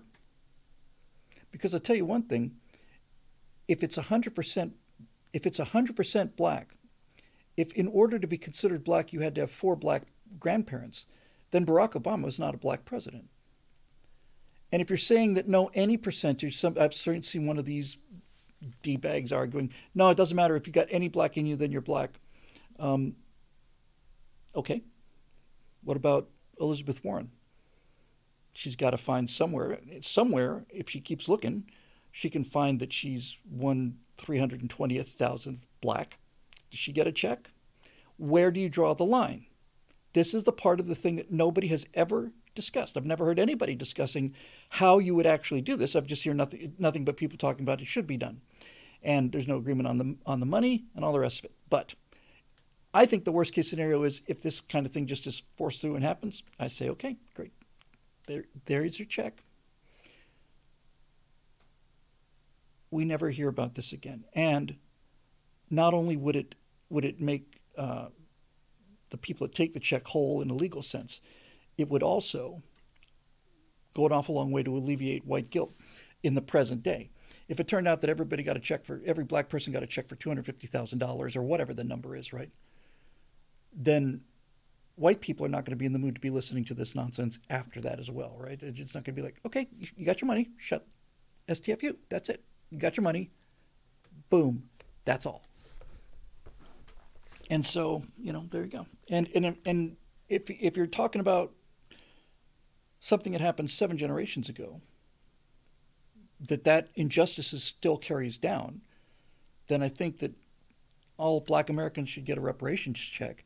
And then black Americans going to have to write uh, a significant part of that reparation check to Jewish Americans because of the because um, they black America or at least the, the, the blacks the, the Afrocentric movement claims that Egypt was an African society and the Egyptians held the Jews in bondage for longer than we held slaves in, in the United States. So here's your money. Now, with the money that you've just gotten, pay the Jews for having kept them in bondage in, in Egypt. That's ridiculous. Why? Because that was a long time ago. Yeah, it is ridiculous. Lady Hawk says Japanese Americans as well. No, it's different. The um, the the their the apology and the um, I don't know if there were reparations, but I think there were paid for Japanese uh, interred during World War II. That's different. because that money went to people who actually suffered. That, that money went to the people who were harmed. That's what the entire argument against reparations is, is that, okay, you could certainly make the case that there was harm done, but the harm wasn't done to you, and it wasn't done by me. In fact, we're seven generations away from that. My grandparent, my my family, my grandfather came to the United States in 1915, which, as it turns out, if I if I cheat and get my phone out here, I'm pretty sure that's after the Civil War. So my family moved here 50 years after slavery ended in this country. So why the hell do I have to pay reparations for that? We didn't do anything to slavery. It had nothing to do with it.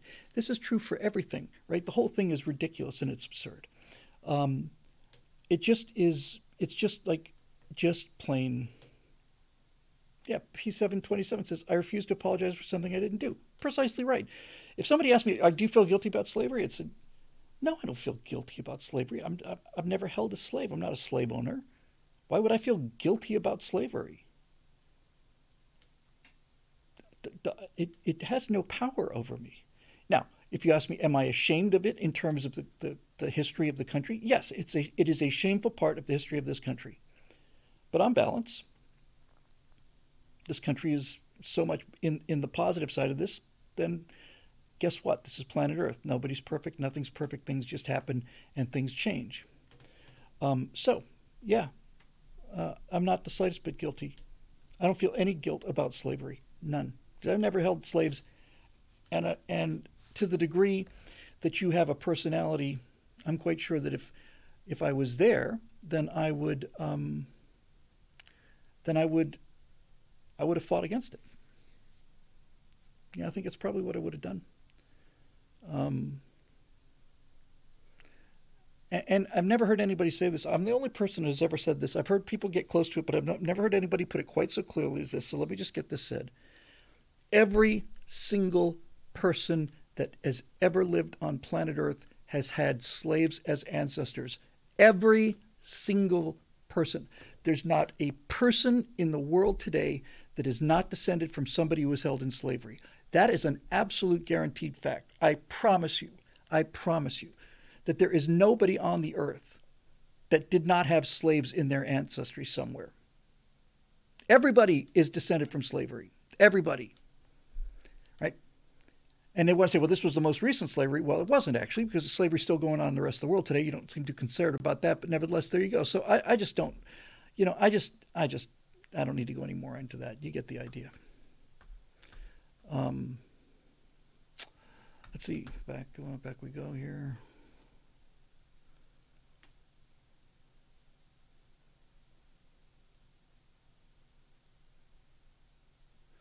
Okay, uh, Eric Blake. Um, peace and long life, image of Bill Whittle. Uh, live long and prosper, Eric uh, Eric Blake.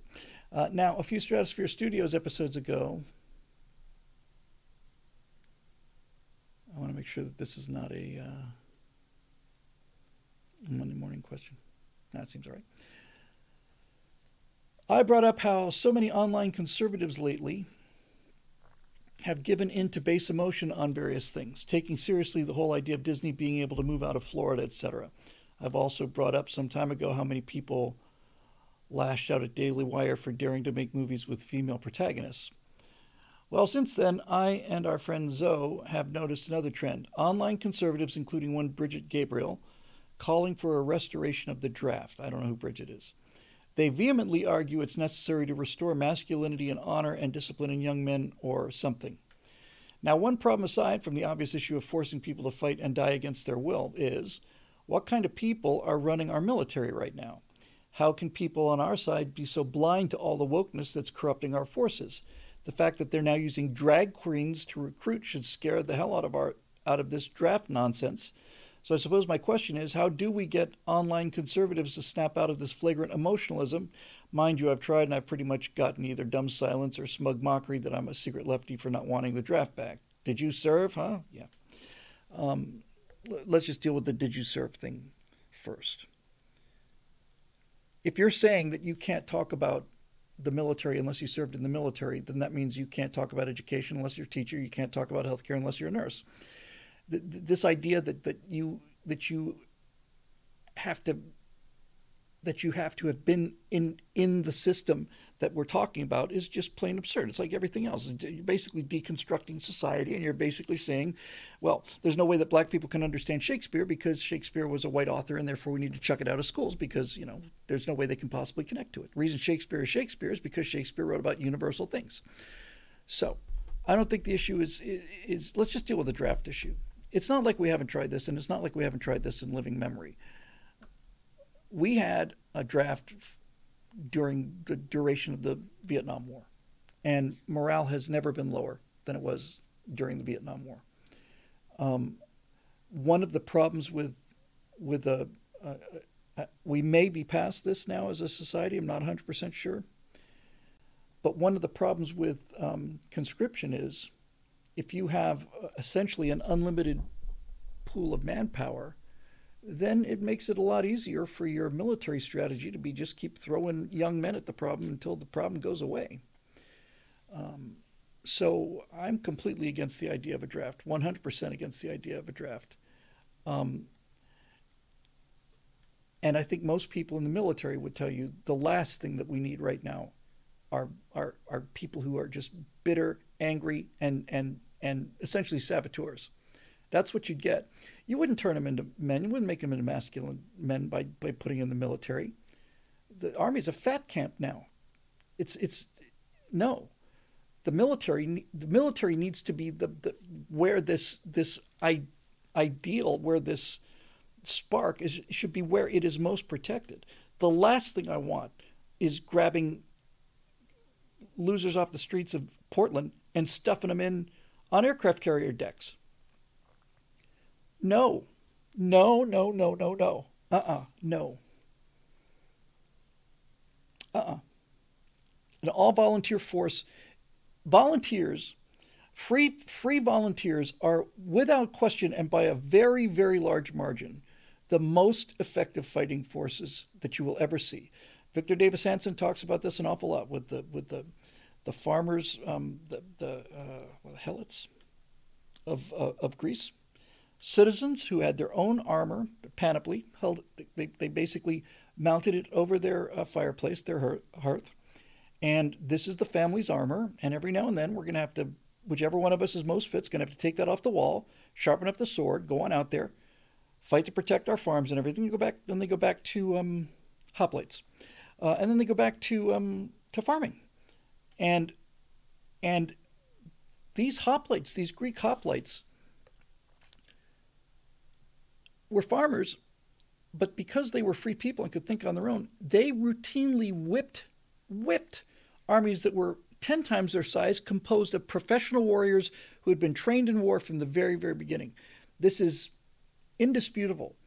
And that's the kind of that's the kind of military you want. You want a hoplite military. You want people who have who have a stake in the country, who volunteer to go, and who are motivated to get the job done. And Yes, and Airtechie points this out. He said the Romans were the same way at first. Exactly correct.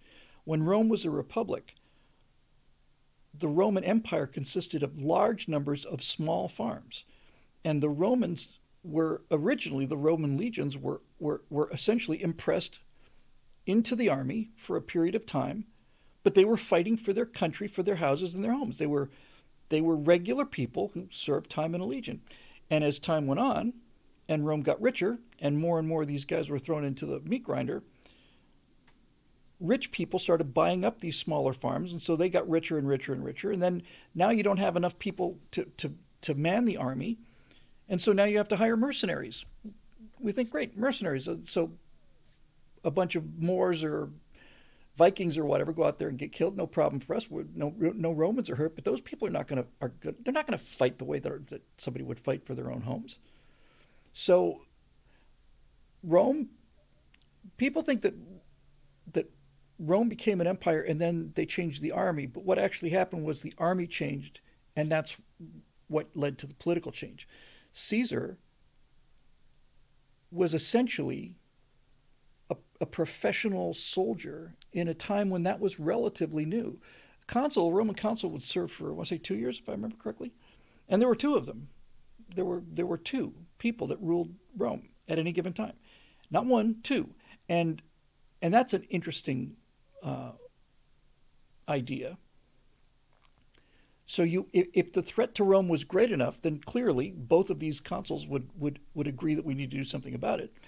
But if you've got two guys necessary to, to pull this trigger, then you um, then I think you get less of this kind of, eh, we'll just do a little adventurism and see how it works out. Um, so uh, says, under the empire, only one legion was permitted to be raised from Italy. The rest came from the provinces. Right. So, um, uh, let's see here. Uh, DGAX, DGAX65 says, I hate to say it, but Lincoln and Grant did exactly that. They knew the North had more men and more industry than the South. They sacrificed a whole lot of men in Northern Virginia to beat down and defeat the South. Look at the casualty figures for the Overland Campaign in 1864. The war was won by taking casualties that the South could not afford. That is 100% absolutely true. Um,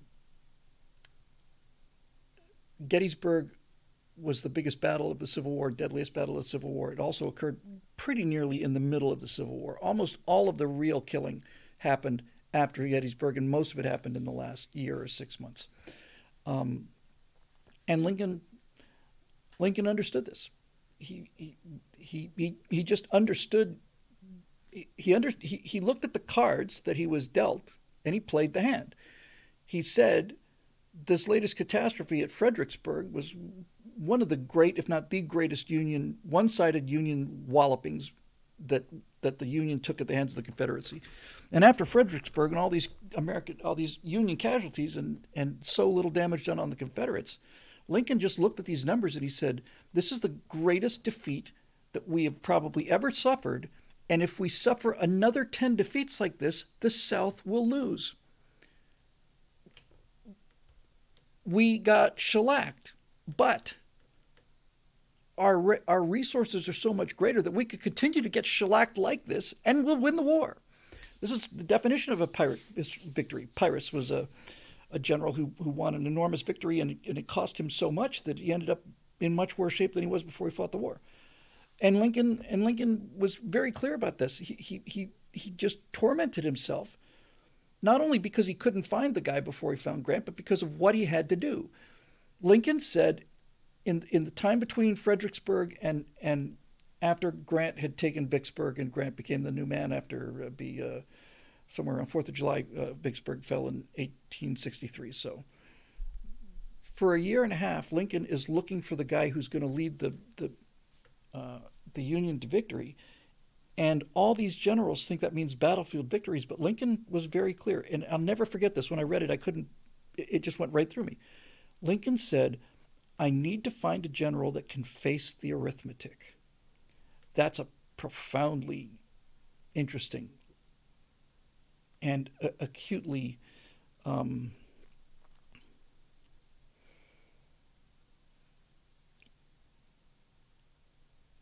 uh, deep look at, at the problems he faced. He said, I need to find somebody who can face the arithmetic. What does facing the arithmetic means? Facing the arithmetic means that if we lose on two to one or even a three to one basis, then we need to have these battles done as quickly as possible and lose three to one. And if we continue to have battles where we lose three to one, then the South will be um, will be defeated in short order. We have to face the arithmetic. That's what it's going to take. That's what we're going to have to do. So that's what they did. And they did the exact same thing in the Pacific in World War II. They had to face the arithmetic. You lost 1,500 men killed in, in Marines killed on Guadalcanal, 5,000 uh, sailors killed in, in the sea actions off of Guadalcanal. By the time you get to uh, Saipan, you're talking about 3,000. By the time you get to uh, Iwo, three or 4,000 in Saipan, Iwo 7,000, Okinawa 13,000. You are, re- you're reaching an exponential curve here. But they, they had to finish it which is why the, the atomic bomb saved so many lives. They saved so many lives, saved millions, millions of Japanese lives were saved by the atomic bomb, millions of them.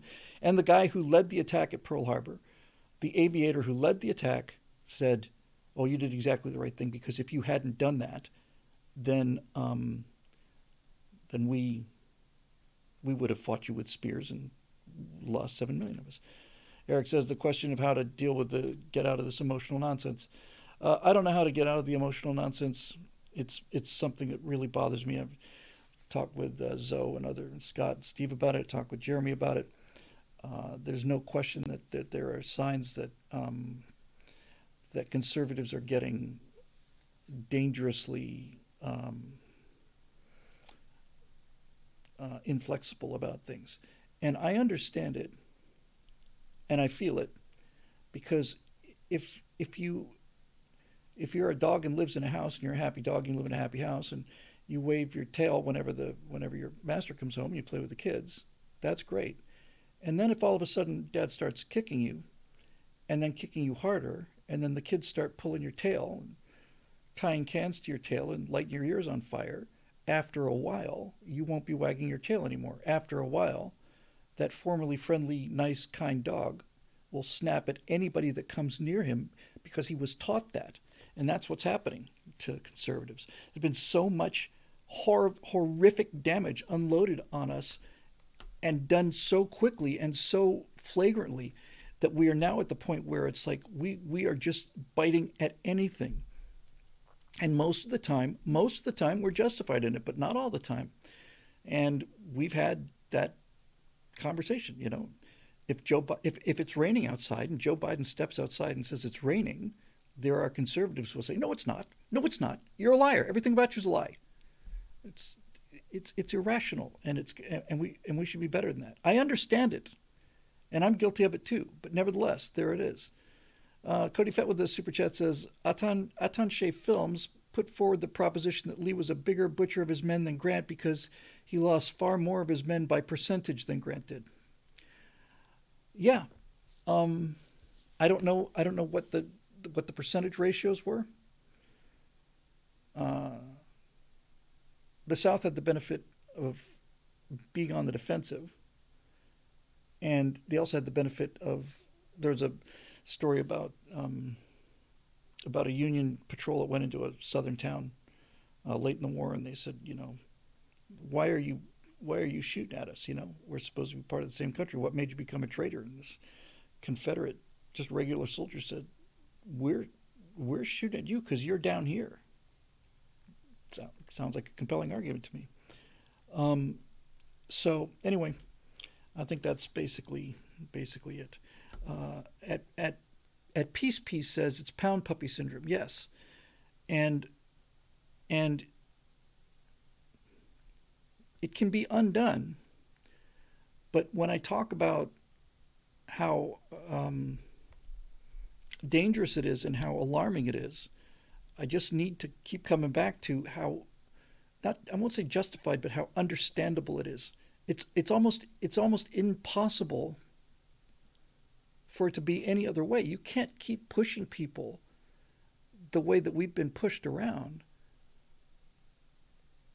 forever without people getting pretty angry and pretty surly. And so it, it becomes anything that, that Biden is, is, is in, anything that's got Biden's name on is automatically bad.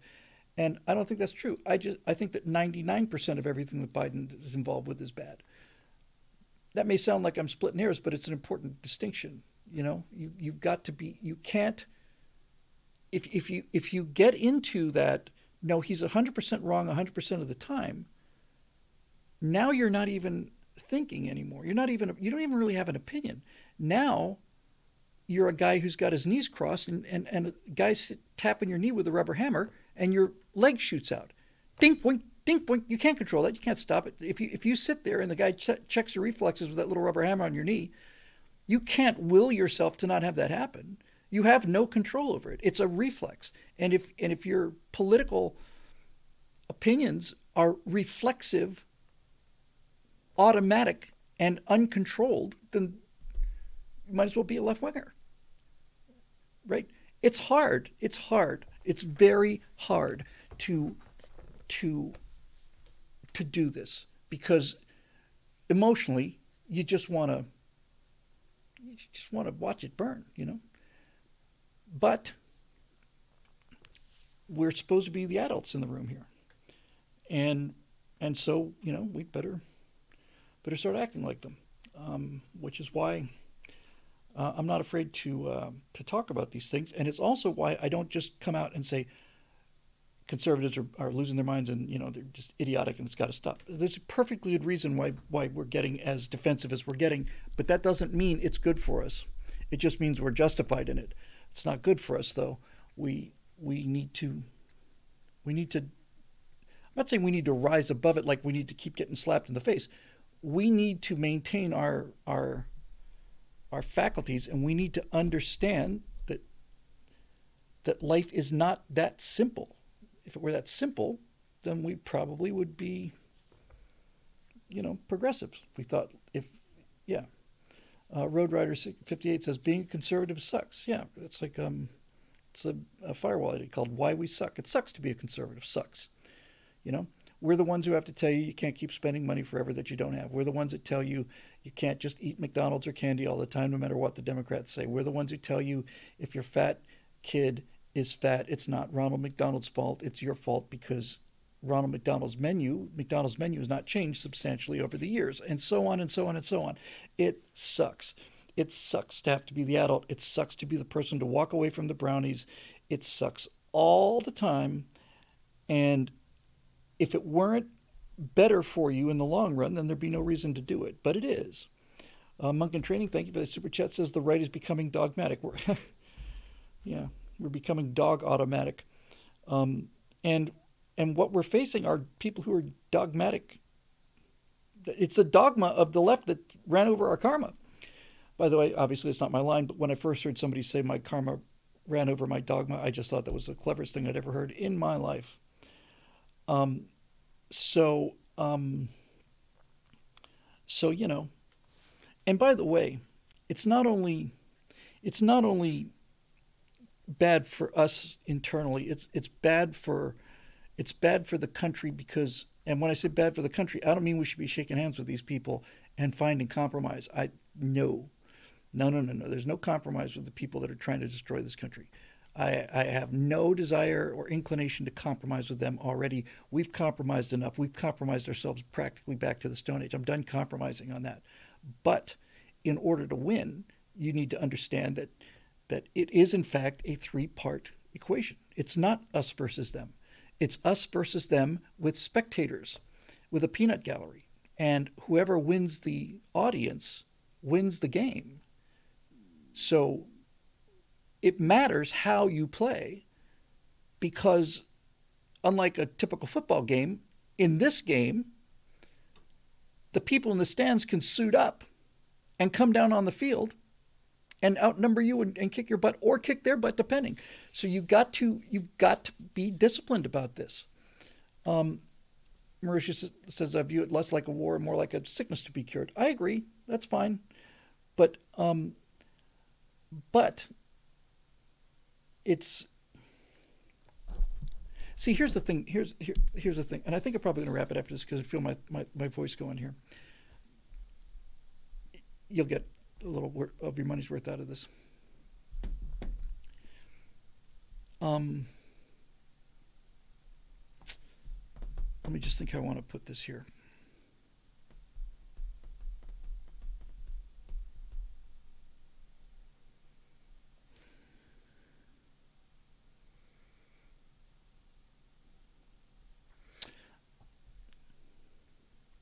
All right, here, here it took me a second to find my way around it. When I started doing this, I think the first thing I ever wrote of any consequence was, was you know, we're the ones that believe in fast cars, hot women, and loud guns. How hard is it to sell that? This should be a cakewalk for us. And what I'm finding more and more and more and more and more is this is what my virtue signal today was about is that the single greatest item that we have in our store to offer those people that are sitting on the sidelines trying to decide which way to vote. The, the single most shiny object that we have for sale is fun. Now, Zoe, of course, said, well, you know, it shouldn't just be fun. It's like, no, of course not. You can have fun until the point where you start causing other people grief. But generally speaking, that's really what we should be doing. We should be selling fun. We should be selling fun, lightheartedness. We should be selling optimism. We should be selling. Uh, we we should look at these people the way that. I'm trying to think of a good example here. Um,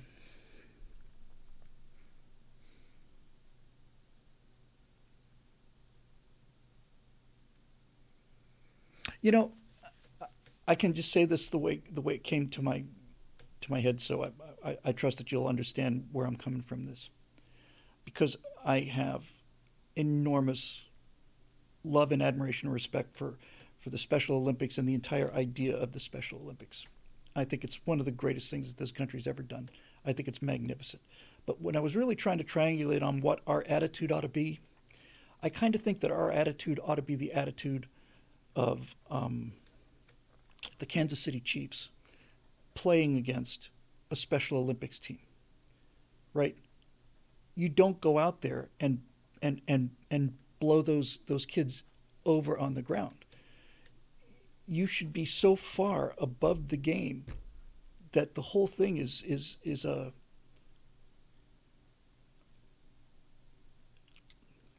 it's a it's almost like we, we should almost be like humoring them with our presence, you know, like really, like, uh, like honestly, like um, our attitude towards towards these people ought to be, hey, Operation Good Job, you know, congratulations, way to go. I'll bet that I'll bet that felt really really good. This, you know, good job, good job, well done. You know, this if we could get to that place, we'd be unbeatable if we could get to the place where Sun Tzu talked about this. We were chatting a, a, quite a while ago now. It was over, over some sake, and we were having a conversation about this. I speak 35 languages. I don't know if I mentioned that before. And I'm an immortal um, uh, philosopher poet from was born in 726 BC. But I digress.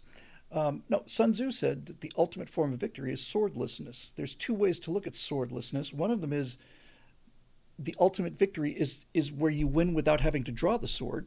The the enemy just surrenders or goes away.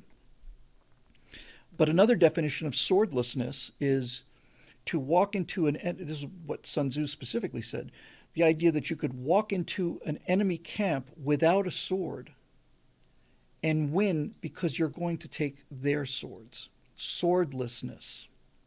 It's powerful, powerful stuff, swordlessness. It's like, it's not that I couldn't bring a weapon, it's just that I chose not to. I'm going to look at what's going on on the enemy camp and I'm going to pick up the most appropriate weapon and I'm going to hand them their ass with it. That's what I'm going to do. And, um, and so, yeah, Scrappy says best gunfight is the one you don't have to fight. Exactly. So, so when, when we, when, when I think about how much stuff we've got and how easy it is to sell. I, you know, for most, and we were just talking about discipline a minute ago. For most of this time, I've, I've said, you know, another thing I said early was, uh, you know, the Democrats are giving away free candy, and the Republicans are trying to sell vegetables. It's a tougher, tougher deal, and I believe that because of all of the responsibility and the, you know, and, and the work ethic and the saving, the discipline, all that stuff. But, but really now at this point, honestly, I'm really beginning to think that no, it's like we're the ones that are having a blast. You know, we're the ones that are happy. We're the ones we're the ones that are that are driving around living our lives having a great time. And we're not eating bugs and we're not to and we're not to eat bugs and we're not to uh, do all these things that our overlords tell us to do. And it's awesome. And you can say anything you want to? Absolutely. So what if what if you so if you're you live in conservative land, what happens if you say something that offends somebody? Well, then, then I guess they get offended. But you know what? Most of the time, because we're adults, they may be offended, but it's not going to cause them to have heart palpitations, right? And if you really want to get into the into the, the groove, then you realize that the, the, the surest form of affection among uh, certainly among men is how badly can you insult somebody? If you if you are so comfortable with someone that you do nothing but insult them all the time or nearly all the time,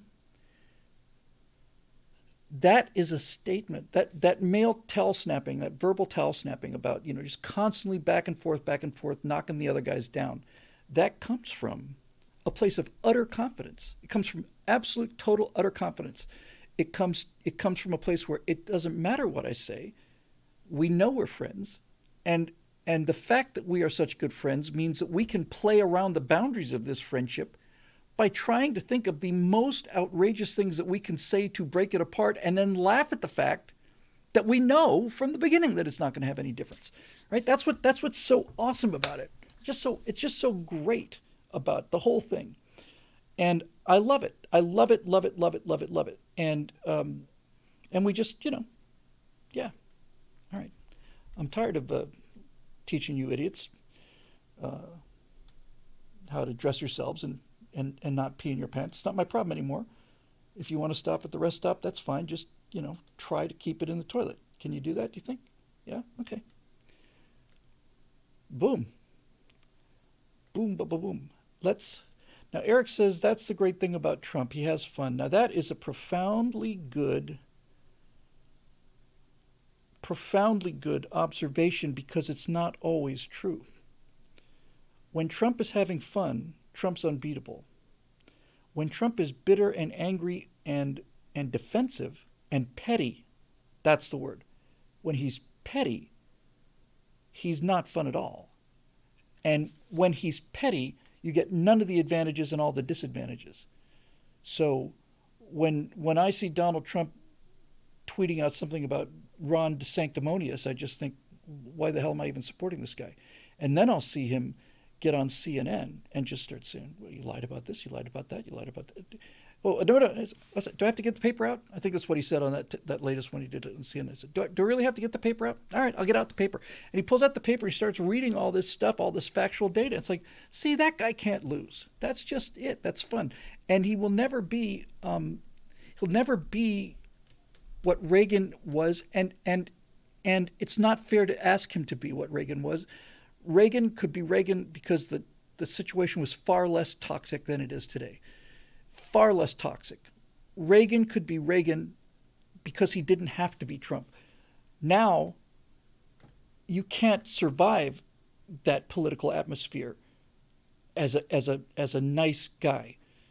When I when I listen to Reagan speaking and I listen to Reagan telling jokes, I, will tell you because I'm a I'm a writer and I and I've been a professional joke writer, although you wouldn't know it to listen to this show. Watching Ronald Reagan tell jokes and stories is a profoundly instructive educational experience because Reagan knew how to take an insult to the point of it just barely being there. And and it's almost like he it's almost like he pulled the punch so much that it's an indication that he could have flattened you if he wanted to the, the jokes that Reagan would tell about Democrats were not mean, but at the same time, they got a laugh. The two classics are, um, and you, I, some of you heard me talking about this recently. You can hear it again. The two classic Reagan lines are that I can think of are he's talking he's talking to a large group of people, right? And he says, uh, "Well, you know, we had a uh, I was re- reminded of uh, when they had this convention a couple years ago in the city, and uh, and the Democrats were having their convention, Democrats and Republicans. Democrats had their convention first, and outside the door of the convention, there was a kid with a box of kittens. He was selling. He was saying, "Democratic tick kittens, Democratic kittens, get your Democratic kittens, get your Democratic kittens today." Nobody thought much about it. We came back two weeks later for the Republican uh, convention, and same kid is out there with the same cats, and he's screaming, Republican kittens, Republican kittens, get your Republican kittens, step right up, ladies and gentlemen, Republican kittens, at an amazing price. And so I went up to this kid and said, Hold on now, kid, these are the same cats that you were selling two weeks ago as Democratic kittens, and now you're selling them as Republican kittens. What's going on here? And the kid says, Well, now they've got their eyes open. Perfect. Perfect. Yes, and that's the other one Infidel 42 in there. The other one is is so classic is a Republican goes to this strongly, strongly Democratic rural neighborhood, and he's doing a stump speech, and and and the farmers are lining up saying, "We ain't never seen a Republican before. You know, let me go, let me go grab Ma, because uh, she'd she'd want to see one too." So. Um, everybody's just kind of marveling at this guy, and he's trying to give a speech. A small crowd is gathering. He wants to be able to see everybody. He's looking to get up on a platform or a soapbox or something. There's just nothing there. The only thing that's around is this giant pile of manure, and um, and so he stands up on that and gives a speech. And after the speech is over, these Democratic farmers say, you know, I have never heard a Republican give a speech before. And the, the Republican politician says, well, I've never had to give a Republican speech standing on a Democratic platform before. Something along that lines. I, I, I botched it, but you get the general idea. Um, that that's that's precisely calibrated. You know, that's not an accident. He could have gone much meaner than that. And he could have gone much much gentler too. He didn't. He just got just that tone was exactly right. Now things are a lot more pointy than they were back in, in the early 80s. And so you have to Trump has to be he if, if somebody in the comment section I just uh, uh, yeah, Marusha points out that the, the reason, I mean, Reagan, the age question uh, is, is Reagan senile, and, and he had a very bad first debate against Mondale for his reelection run in 84. And then so uh, he recovered. So at the second one, you know, the subject of his age came up, and Reagan said, I will, I, I refuse to be a part of this. I will not let my, ex, my opponent's youth and inexperience against him. And, and Mondale laughed that's a that's a that's that's Sun Tzu level mastery. That's that's political mastery. If you can say something that is so funny that your that your opponent has to laugh at it, that's really good. I was at a at a hostile audience in a in a college many years ago, and I was going back and forth with this one guy, and he was saying this and that. I said, "What, you know, what's your major, if you don't mind me asking?" He says, "Oh, engineering." I said, "Oh, this explains so much engineering." Uh, yeah. You know what engineering professors use for birth control? Their personalities. And he burst out laughing, and and that was, that was it. That was. It's not like I just instantly won. I just instantly was real, and people started listening to me. So uh, there it is.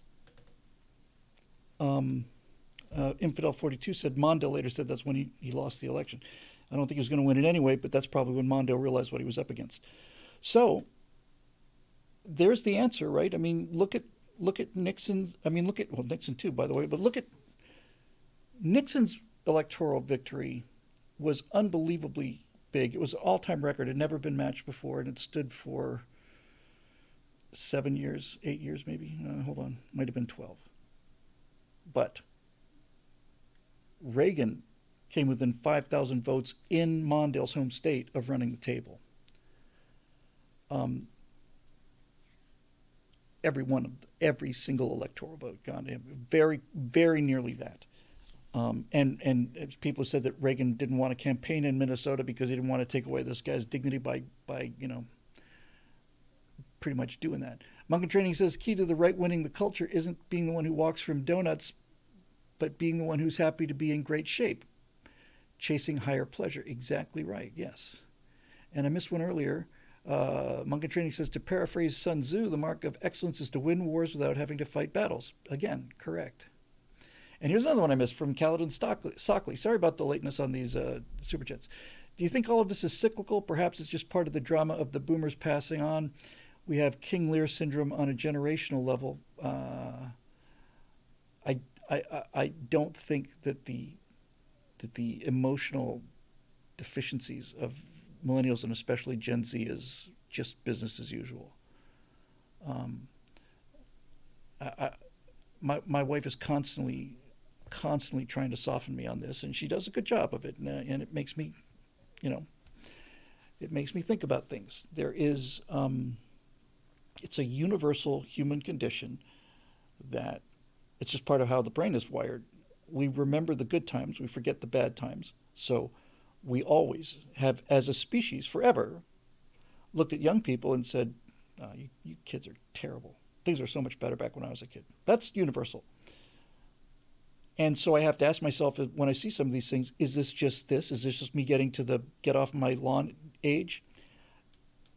A fair amount of it is. A fair amount of it is just me getting to get off my lawn age. But there are significant, unprecedented differences in, in this generation, these last two, uh, because they've been so heavily indoctrinated. There's no question, none whatsoever, none that Gen Zers are far, far, far, far, far less educated than boomers are. Far less. I mean, it's not. You can't even use it in the same sentence. And if you watch, you see the standards kind of falling. I think boomers are better educated, generally speaking, than Gen Xers, but Gen Xers are on this side of that great divide. You know, by the time you get to millennials, it was kind of shocking that they couldn't name ten states, but but now with Gen Z, they they can't name three countries any other three countries. And so, again, that's not all Gen Z. That's what uh, Zoe's show was about today. Was I'd like to know what percentage of this population is that far gone. Um, but there are things that have been lost, and they've never been lost before, ever in human history. There's never been a generation and Mark Mercer says it's boomers that raised the millennials. He says, and the Gen Xers raised the Gen Zers. Yes, there's no question about it. None. They didn't ask to be raised that way. It's ultimately our responsibility. But with that said, there has never been a generation that never went outside and played before. That may not seem like a big deal to you, but it's enormous. It's enormous. If you think about all the lessons you learned outside, you can't even put a can't even put put a put a finger on it. Where are you going? Uh, well, we're just going to go ride our bikes around. Be home by eight o'clock. Be home by dark. Okay. somebody comes back. Where, where where's your seven year old son? He's out there riding his bike someplace. You don't know exactly where he is? No, I don't. Aren't you worried about him? No. He shows good judgment. That's why he's allowed to go out and ride his bike until eight o'clock. I didn't let him do it when he was four. And then, as I watched him get more and more responsible, I gave him more slack. What's so hard about this? but there, but it's not even, it's not even. Uh, and Storm D says something interesting in the YouTube chat. He says the last two generations are not having children, so human society is doomed. You can't rebound from that. Yeah, Elon Musk again. Back to Elon is the only person I've ever heard saying, "No, no, we don't have a population uh, surplus problem. We've got a critical lack of people. That's that's our problem. We don't have enough people." He's right. Um, but Gen Z says I could say a lot of my age cohort were not fit parents. Yes. So look, here's here's how the here's how this generational thing swung. Okay, greatest generation didn't just get hit once; they got hit twice. They their formative years, their their childhoods were in the Great Depression. Only time I ever saw my dad cry was when he was telling me about watching people eating out of garbage cans when he was a little kid. My dad was born in 25, so height of the Great Depression, he was nine or 10. So that got him tough. And then along comes this greatest catastrophe in human history, this World War II. And they're already made out of pretty stern stuff because the Depression had to toughen them up. Okay, so they go off to war and then they come back. And when they come back from this nightmare that we read, um, that we read uh, a poem about earlier, they didn't want to talk about it. And I don't blame them for not wanting to talk about it. But unfortunately for us, for their kids, boomers, they didn't want to talk about anything. They just didn't want to talk about anything. Our parents, the greatest generation, was a traumatized generation, uh, horrifically traumatized. And it's, it's to their undying uh, glory that they that they so, that they just shut up and, and dealt with it and, and and got it done. They didn't just sit around staring at their navel and, and, and, and they just they just manned up and did it. But when they came back, they, they didn't want to talk about it, didn't want to talk about anything. So as a, I'm generally speaking with generalizations, obviously, but as a generalization, the greatest generation parents had good parents, but they were not particularly good parents. They were, they were not really there. This was a time when corporate America was really growing, and, and you know, dads working eight hours, nine hours a day, ten hours a day, um, for uh, you know, going up the corporate ladder and smoking cigarettes and drinking scotch and, and, and all of that stuff, right? And because because boomers were neglected, this is the opposite problem. It's probably why boomers have such a problem with Gen Z. Boomers were neglected. Gen Z's been coddled. That's that's a pretty much a cat and dog sort of a kind of thing. So so now you've got the boomers, and what the boomers want to do with their kids is they want to oh, they want to confiscate compensate for the affection and the attention that they never got from their father. So they overcompensated and did the whole "What's matter, buddy? Let's come on, buddy. Let's you." They they weren't parents to these kids. They tried to be their friends, and you can't be their friends. They overcompensated. They their their parents, our parents, were not there. We didn't get enough attention from them, and and we suffered that consequence. And we decided. I can remember having this thought very clearly in my in my even in my teens, probably late teens, if I ever have kids, I'm going to go to the baseball game rather than go to the meeting. I just made that decision. I was like, if, if it's my son's birthday or it's his baseball game, I'm going to the baseball game. And if that costs me my job, then it costs me my job. I, I was very young when I had that that realization, and that's that's great. That's noble. But once you start doing that, it, it just became so Gen X was kind of I don't want to say coddled exactly, but Gen X was you know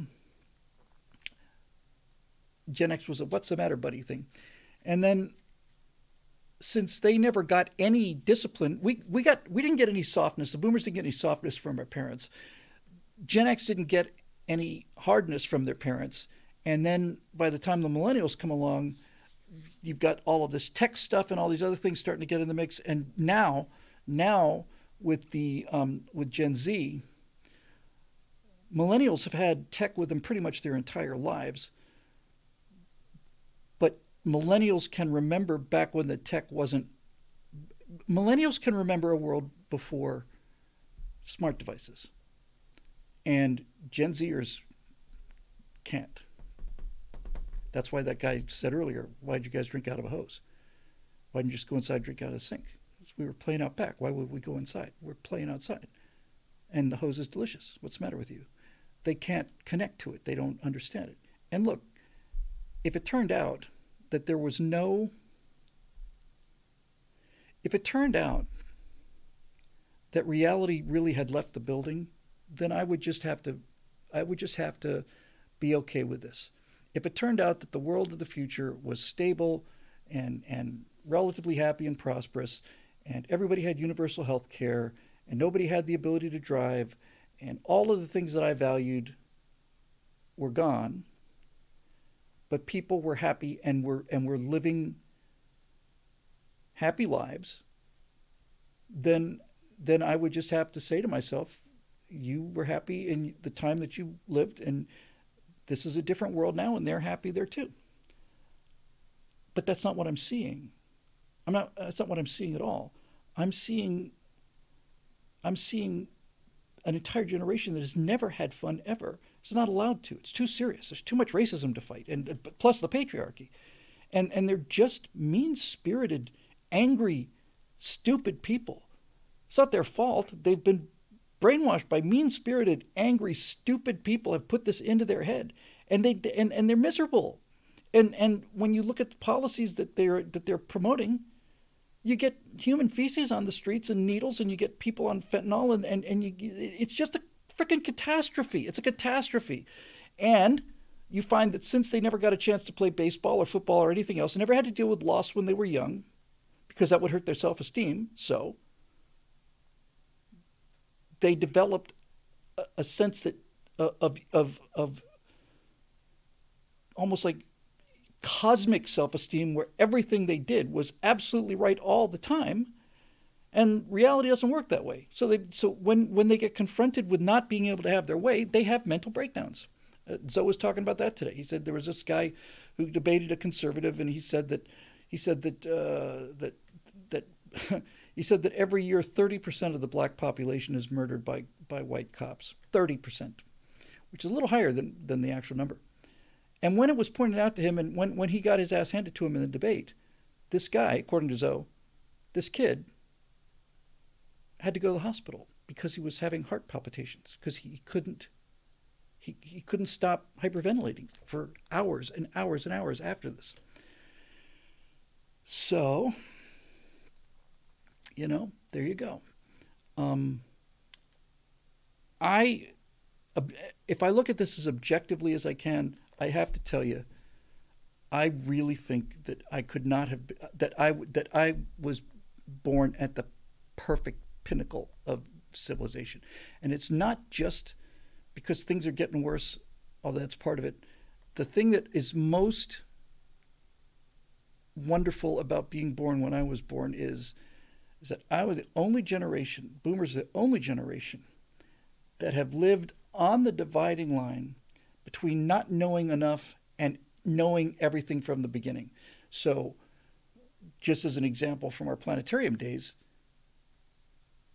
we would use in the planetarium, we would use the, if we had to show Jupiter, we would show the best image of Jupiter that an earthbound telescope could get. And we'd look at that, so that's a pretty damn good Jupiter, right? And that's, and that's what Jupiter was for me and everybody who lived before me to the, to the invention of the telescope and so on. That's what Jupiter was. And I got to watch Pioneer 10 and 11 go past Jupiter. And then I got to watch the Voyagers. Then I got to see this thing. It's like, oh, Jesus, look at this. It's unbelievable. It's unbelievable.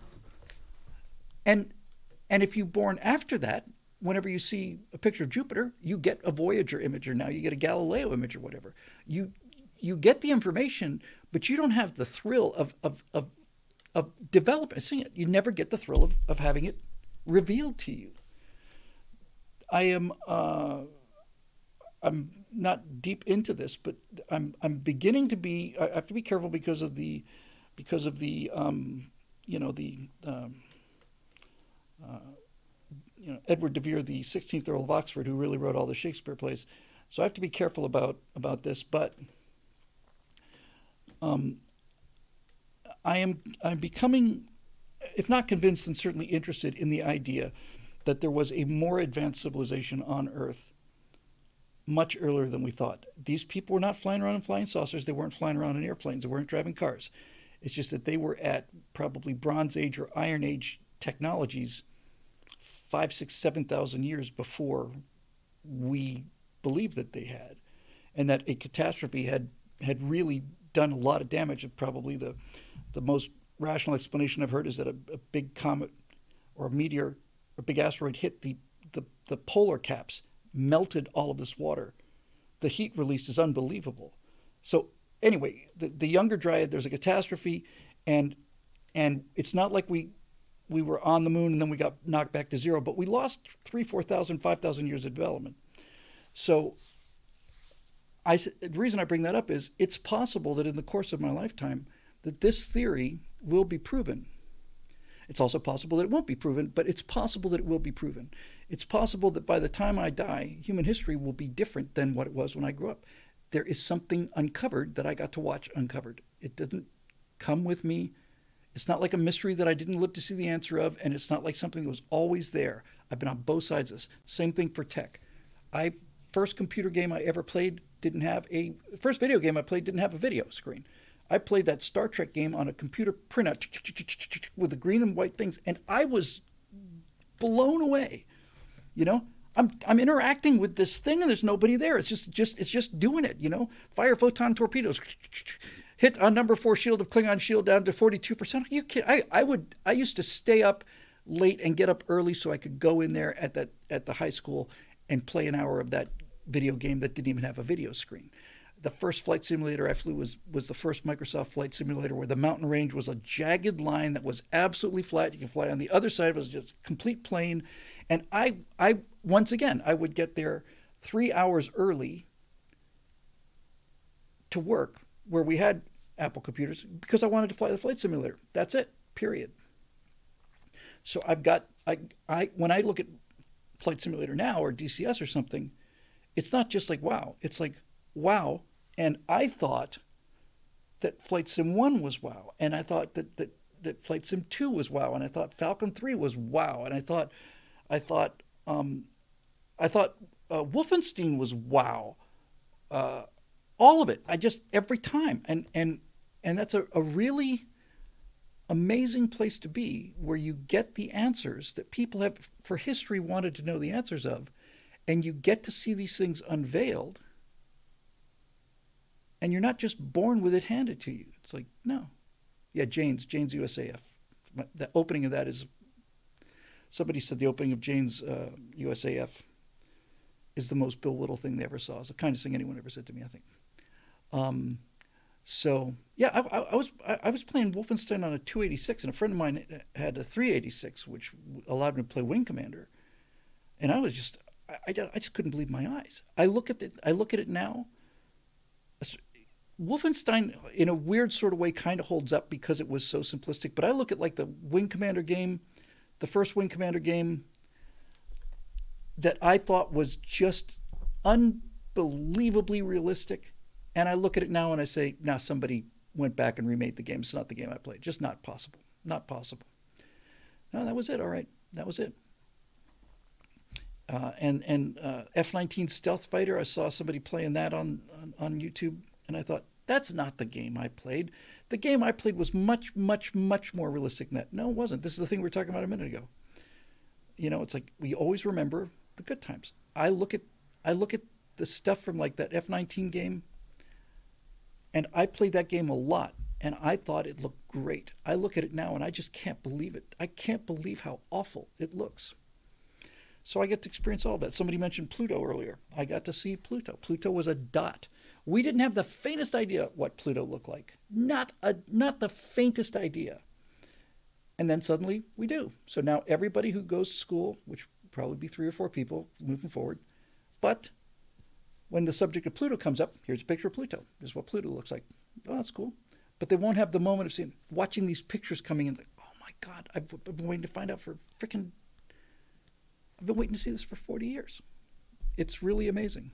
Oh, we're listing all the great old games here. Choplifter, I remember Choplifter. Choplifter was an awesome game. It was great. I think it was on Apple II, if I want to say correctly. Uh, I was a big, and and, and they never um, died of dysentery. A lot of people played Oregon Trail. Um, and and when you think about something like Oregon Trail and you think about how simple it is, you probably could code that in an afternoon. But it was interacting with someone who wasn't there. Even just randomness is is entertaining because you know, it's yeah I don't know anyway, uh, and and they never got the arcade thing, which is I think a little sad too. Um, now they didn't have Ladyhawk says cassette tape drives as far as that goes, that's let me just get to that real quick. Music now is incomparably better than than what we grew up listening to. Incomparably better. It's impossible for people who didn't grow up with analog to understand how how a, how many scratches and pops were on a, an LP and how much hiss and and there was on cassette play, uh, on cassette tapes. It was just awful, awful, awful. Here's a cassette player. Oh wow, hey, this one's got Dolby noise reduction. Really, what does that do? It takes away the hiss. See? Yeah, it does. It takes away the hiss. It takes away all the highs too. It takes away everything. There's nothing left. And I can still hear some hiss. When I first heard it, I first time I ever heard music on a on a, a CD First time I ever heard anybody with a CD, it was maybe 93, I want to say somewhere, maybe a little bit earlier. I just, I couldn't believe it. It was so crisp and so clear and, and, and, and nothing wrong. No hiss, no pops, nothing. I, I was blown away, blown away. And this is kind of what I think is wrong with society, right? It's, it's like if you, I've talked about this before, this is the last thing I'll say on it. So, and I, I probably mean last thing I'll say on it. Progress has become, progress was so steep that it can no longer it, it, it just simply cannot keep going at the at the rate it was. So uh, uh, a uh, I want to do this so it's uh, yeah so so an exponential curve is one this is increasing time. An exponential curve is one where things go faster, faster, faster, faster, faster as time goes on. Um, an asymptotic curve is one that where things go slower and slower and slower and slower where things go on. And Gen Z and millennials, to some degree, are born under the asymptote. What I mean by that is they have so much given to them when they come into the world that it's virtually impossible for them to have the thrill of improving their lives. It's virtually impossible. My grandfather, certainly my great grandfather, if he worked really hard, he might be the guy that got indoor plumbing. Indoor plumbing, what's what do you mean? What's the big deal about indoor plumbing? No, no, no. You didn't go to the bathroom. You had to you had to put on your boots and your clothes. You had to walk out in, in, in sub-zero temperatures and sit in a wooden shack and just crap on the ground and that's what everybody had to do as long as there have been humans. But my grandfather or great grandfather could have been the guy who brings home plumbing and electric lighting and television and internet and computers. And all of these things have been wow. But what happens? Jet travel is another great example. Novocaine, MRIs, all of it.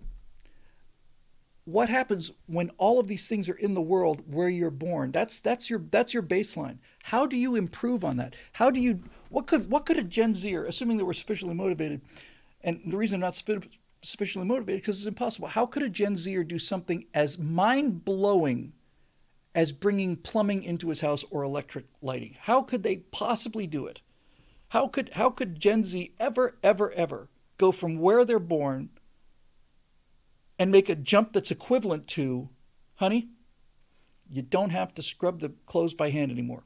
What? Now we got a machine. You just plug it in the wall. What? Yeah, just dump it in there. Done.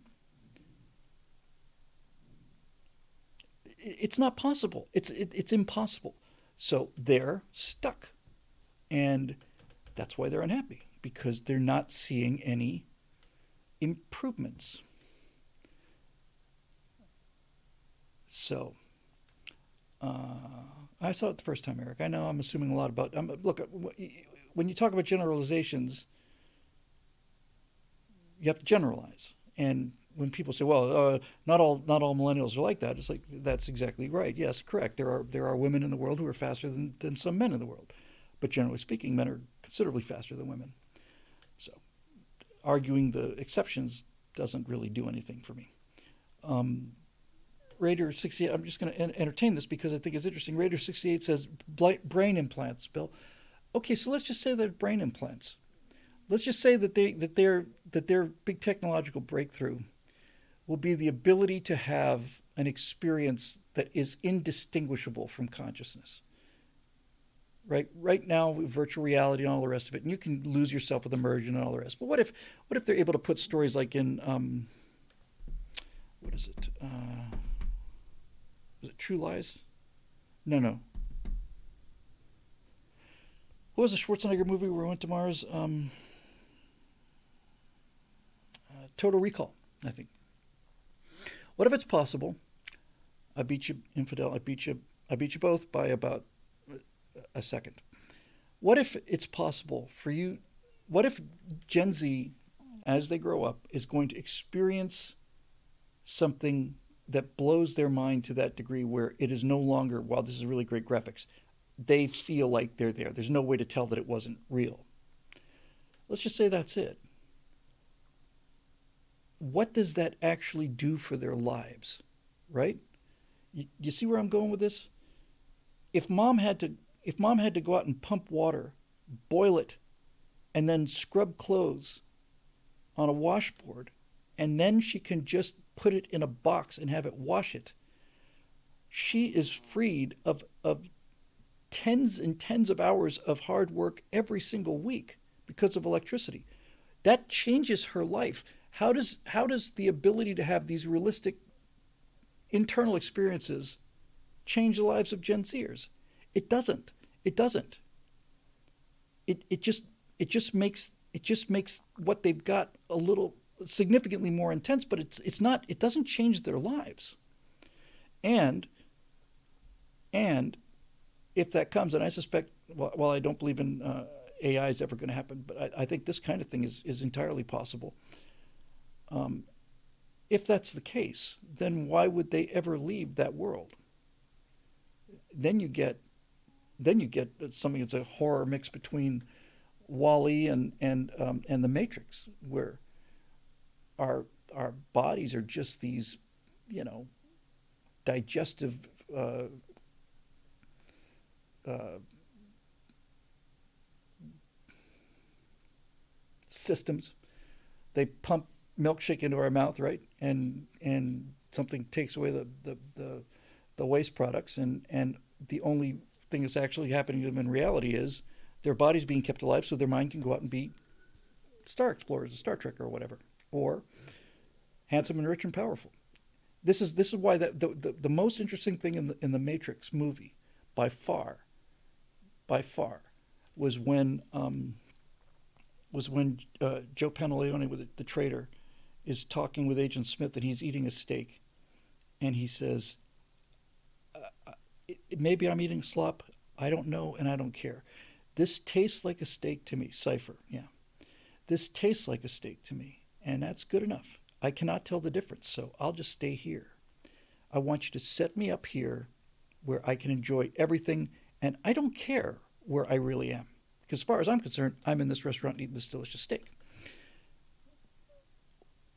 What happens then?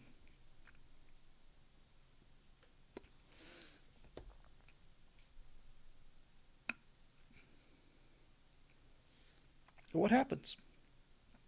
What happens when, and we're getting close, what hap- we're already at the point where people would rather experience the world through devices than they would go out and do it themselves because you can go down the Grand Canyon, but you can watch it in virtual reality and not have to deal with the mosquitoes or the heat or and the rest of the stuff. And you can pause it when you get to an interesting part if you want to. So, okay. So, what what's the end game here for this? What's the end game? What's the end? See, this is this is why these people who are pursuing artificial intelligence anger me so much and again, this is not anything I've ever heard anybody talk about. If I went to a if I went to a meeting of the top AI researchers in the world, this is what I would ask them. I would say to them something along the lines of your entire life's passion has been to build a machine that's smarter than you, right? That's what you feel you're here on earth for. This is why you've studied so hard and all of the research and all of the thinking, all of the designing, all the failures your entire life has been motivated to build a machine that's smarter than you are, right? That's what motivates you. Yeah, that's right. So, what have you just, if you succeed, what have you done to every generation of humans that comes after you? What have you done? What can they possibly hope to do that's not done better already by this machine of yours? Well, they get to read poetry and they get to read. That's that's a that's a farm animal. You you have spent your entire life emotionally pursuing something that you wanted to do. Your entire career is the result of an emotional motivator.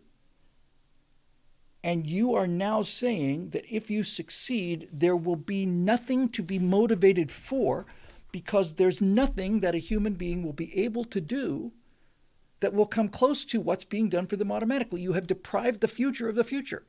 You've you've you've simply you have simply locked out any kind of ambition or any kind of motivation. It it it it you you you just it's not there. You are now in an you're now you're in, in an, an animal reservation now you're you're you're just in a, a, reservation. There there are things that take care of you, and and and maybe you're right. Maybe they'll take care of us forever. But what what do we do if we build something that does everything that we do better than us? Then what do we do after that? What do we do? Well, we sit around and we watch. You're making assumptions about a piece of silicon, and your assumptions are based on your emotional reaction. You think that if you build, your desire is to build a machine smarter than, than humans are because you're convinced that if that happens, then that machine will build a machine that's even smarter than it is. and that'll build a machine that's even smarter than this is. And then the full nature of intelligence will explode and, and everything will be accessible to us and we'll know everything. But just let's just start at the beginning. You have an emotional drive to create this AI in the first place. What makes you think that the AI, if it ever happens, if you have a, a self aware AI that's smarter than you are, what makes you think that the AI wants to pick up your life's work and continue it for you? What makes you think that? You're, you're driven you're driven by a biological emotion driven motivation and you're building a machine that doesn't have emotions or biology. What makes you think that this smartest machine ever built wouldn't just want to essentially do the digital equivalent of going to the beach and having margarita for the rest of its existence? Why do you think that something smarter than you is going to automatically, without any question, not even going to discuss it, all that thing is going to do is pick up your life work where you left it and carry it off into the future, right down the line that you thought it would go down? How freaking arrogant and, and, and short sighted do you have to be to not see that? Everything you've done, everything you've done to create this world is done because of biology. You are biologically motivated. You want it. You want it. These things don't want things. I, I honestly don't understand how people can be that dense about things. I just don't I just don't get it. Marisha says humans are smarter than dogs, yet we sometimes do what they want we sometimes do what they want to do, and even when we don't, it winds up making their lives better. So, okay, fair enough. Yes, I think that's probably fair. I think that my cats' lives are better than the lives of cats out on the street they don't have freedom, but they don't have parasites and they're taken care of and they have food all the time. I think they live better lives than that. That's that's that's true. But that is a master and servant relationship. Everything that happens with my cats is decided by me. I am the author of their destiny. I am. I decide. They don't have a say in it at all.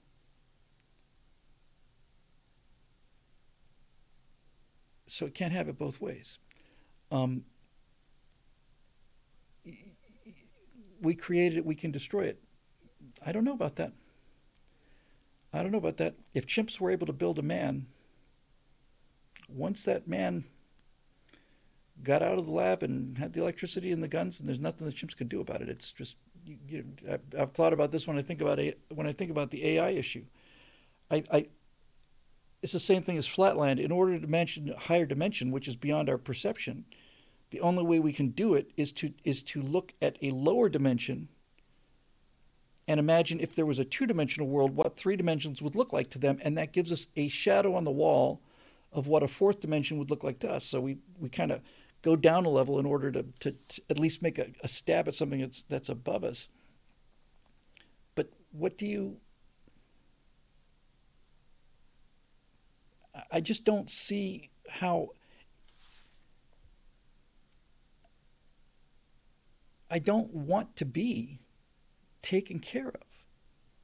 I don't I don't I don't find a life of endless recreation to be my idea of paradise. I kind of find it to be my idea of hell to be perfectly honest with you. The most miserable I've ever been was when I had nothing to do. When I think about the number of years that I wasted with nothing to do, it makes me ill. But this is the essence of the human condition. And when guys like Elon Musk confront the, these guys like uh, Sergey or whatever, the, the guys at, at, um, at Google, he says, well, what about humans? What about our feelings? And, and, and this guy says, you're, you're a speciesist. Yeah, I am actually. I kind of like to think that that I'm in it for the for the good of humanity. That's that's that's the team I'm rooting for. I'm not I'm not one of those people that walks around thinking they're better because they're rooting against the home team. You know, I, I just it's the home team because it's the home team. But anyway, they just don't. They I've never heard them even discuss it ever, ever, ever. Bill, if the AI is truly that much better, who's to say that it won't conclude that we humans need a bit of handcrafted strife to find meaning and purpose? Contained chaos. Well, that is exactly what I worry about. I think any intelligence looking at this society and this species, and it's not just us, I think it's any, any species, would say the reason we're miserable is because we're too comfortable. And so the answer is to cause them a great deal of pain so that they'll appreciate things again. And when you look at people who've been through wars and stuff, they they the, it was horrible, but they look back on that as the most satisfying and in many ways happy time of their life. So maybe the AI will decide, well, in order for humans to be happy, we, we better we better start blowing up some of them. I don't want someone else to make that decision for me, and I certainly don't want something that's smart enough to be able to turn it on and off at leisure. I don't want my destiny in somebody else's hands. I don't want my destiny in my hands of somebody if they're smarter than me. I think if I could come back from 40, 50 years in the, if I could go back, again, it's like the flatland thing. If I could go back and talk to 20 year old Bill, I'd have a lot to say to that guy. And I would, and I would use the fact that, look, we're the same person, right? I'm not trying to convince you of anything. I'm telling you that these things that you, that I lived through are bad for you. You should do other things. But if he did other things, then it wouldn't be me. You get the idea. Anyway. What's that Bidenism? Anyway, you, you, you, you, you, know, you know what I mean. Anyway, what day is it, Joe? Uh, scroll up. Scroll up, please. It's Thursday. Uh, so, anyway, I'm wrapping this puppy up. It's not too bad. Two and a half hours of lunatic babbling. I hope you get your money's worth, you miserable, blood sucking parasites. Uh, the AI war is to get rid of the fat and stupid. Yeah, unless they want fat and stupid, or unless they want to get rid of all of it. If they behave like any other intelligence, the first thing they will do is defend themselves. And if humans are perceived as a threat, maybe they'll have to bide their time. Nevertheless, there may come a point when they just say, use it or lose it, man. Who knows? Anyway, uh, I like to think that you can suffer vicariously. That if you study what people have gone through, like we started off with this conversation, like Pearl Harbor, and if you can, if you can, if you can read enough about it and immerse yourself in it to understand the horror of it and how lucky we are, I think that provides a, a kind of inoculation against against this thing. I think it gives you gratitude and uh, and a sense of wonder. You know, just like I don't have to go do that. Nope. Thank you. If you don't know what that is, then then it's just a bunch of people who came before you who don't know anything about how to, you know. They're just they just really suck at Fortnite. Um, oh wait, G.K. Masterson's going to be away for a few weeks at trucker school. I've been following that kind of on the reflection, but good for her. That's wonderful. Glad to hear it. Uh, and here we are at the 238 marker, so I'm closing it down. Um, uh, show's made possible by the members of BillWhittle.com. You know who you are and you carry your carry yourself with a certain dignity and pride that that people who are watching the show that aren't members will never know. And that's just between the two of us. I think the people that aren't members probably, if you're not a member watching this, it's probably because you're probably not good enough to get in. I mean, let's just be honest. You just you just don't have just don't have what it takes. I guess that's okay. That's right. No worries. Um, all right, so we uh, we will be here Monday night. I've got some uh, progress, a little bit of progress made on uh, on this computer animation stuff again. So maybe we can be talking about show business stuff on Monday, as if we uh, really meant it.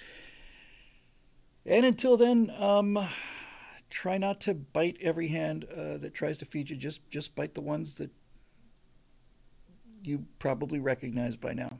If it if it if it smells like somebody who's going to hurt you, bite them. But just take a second look if you're not sure.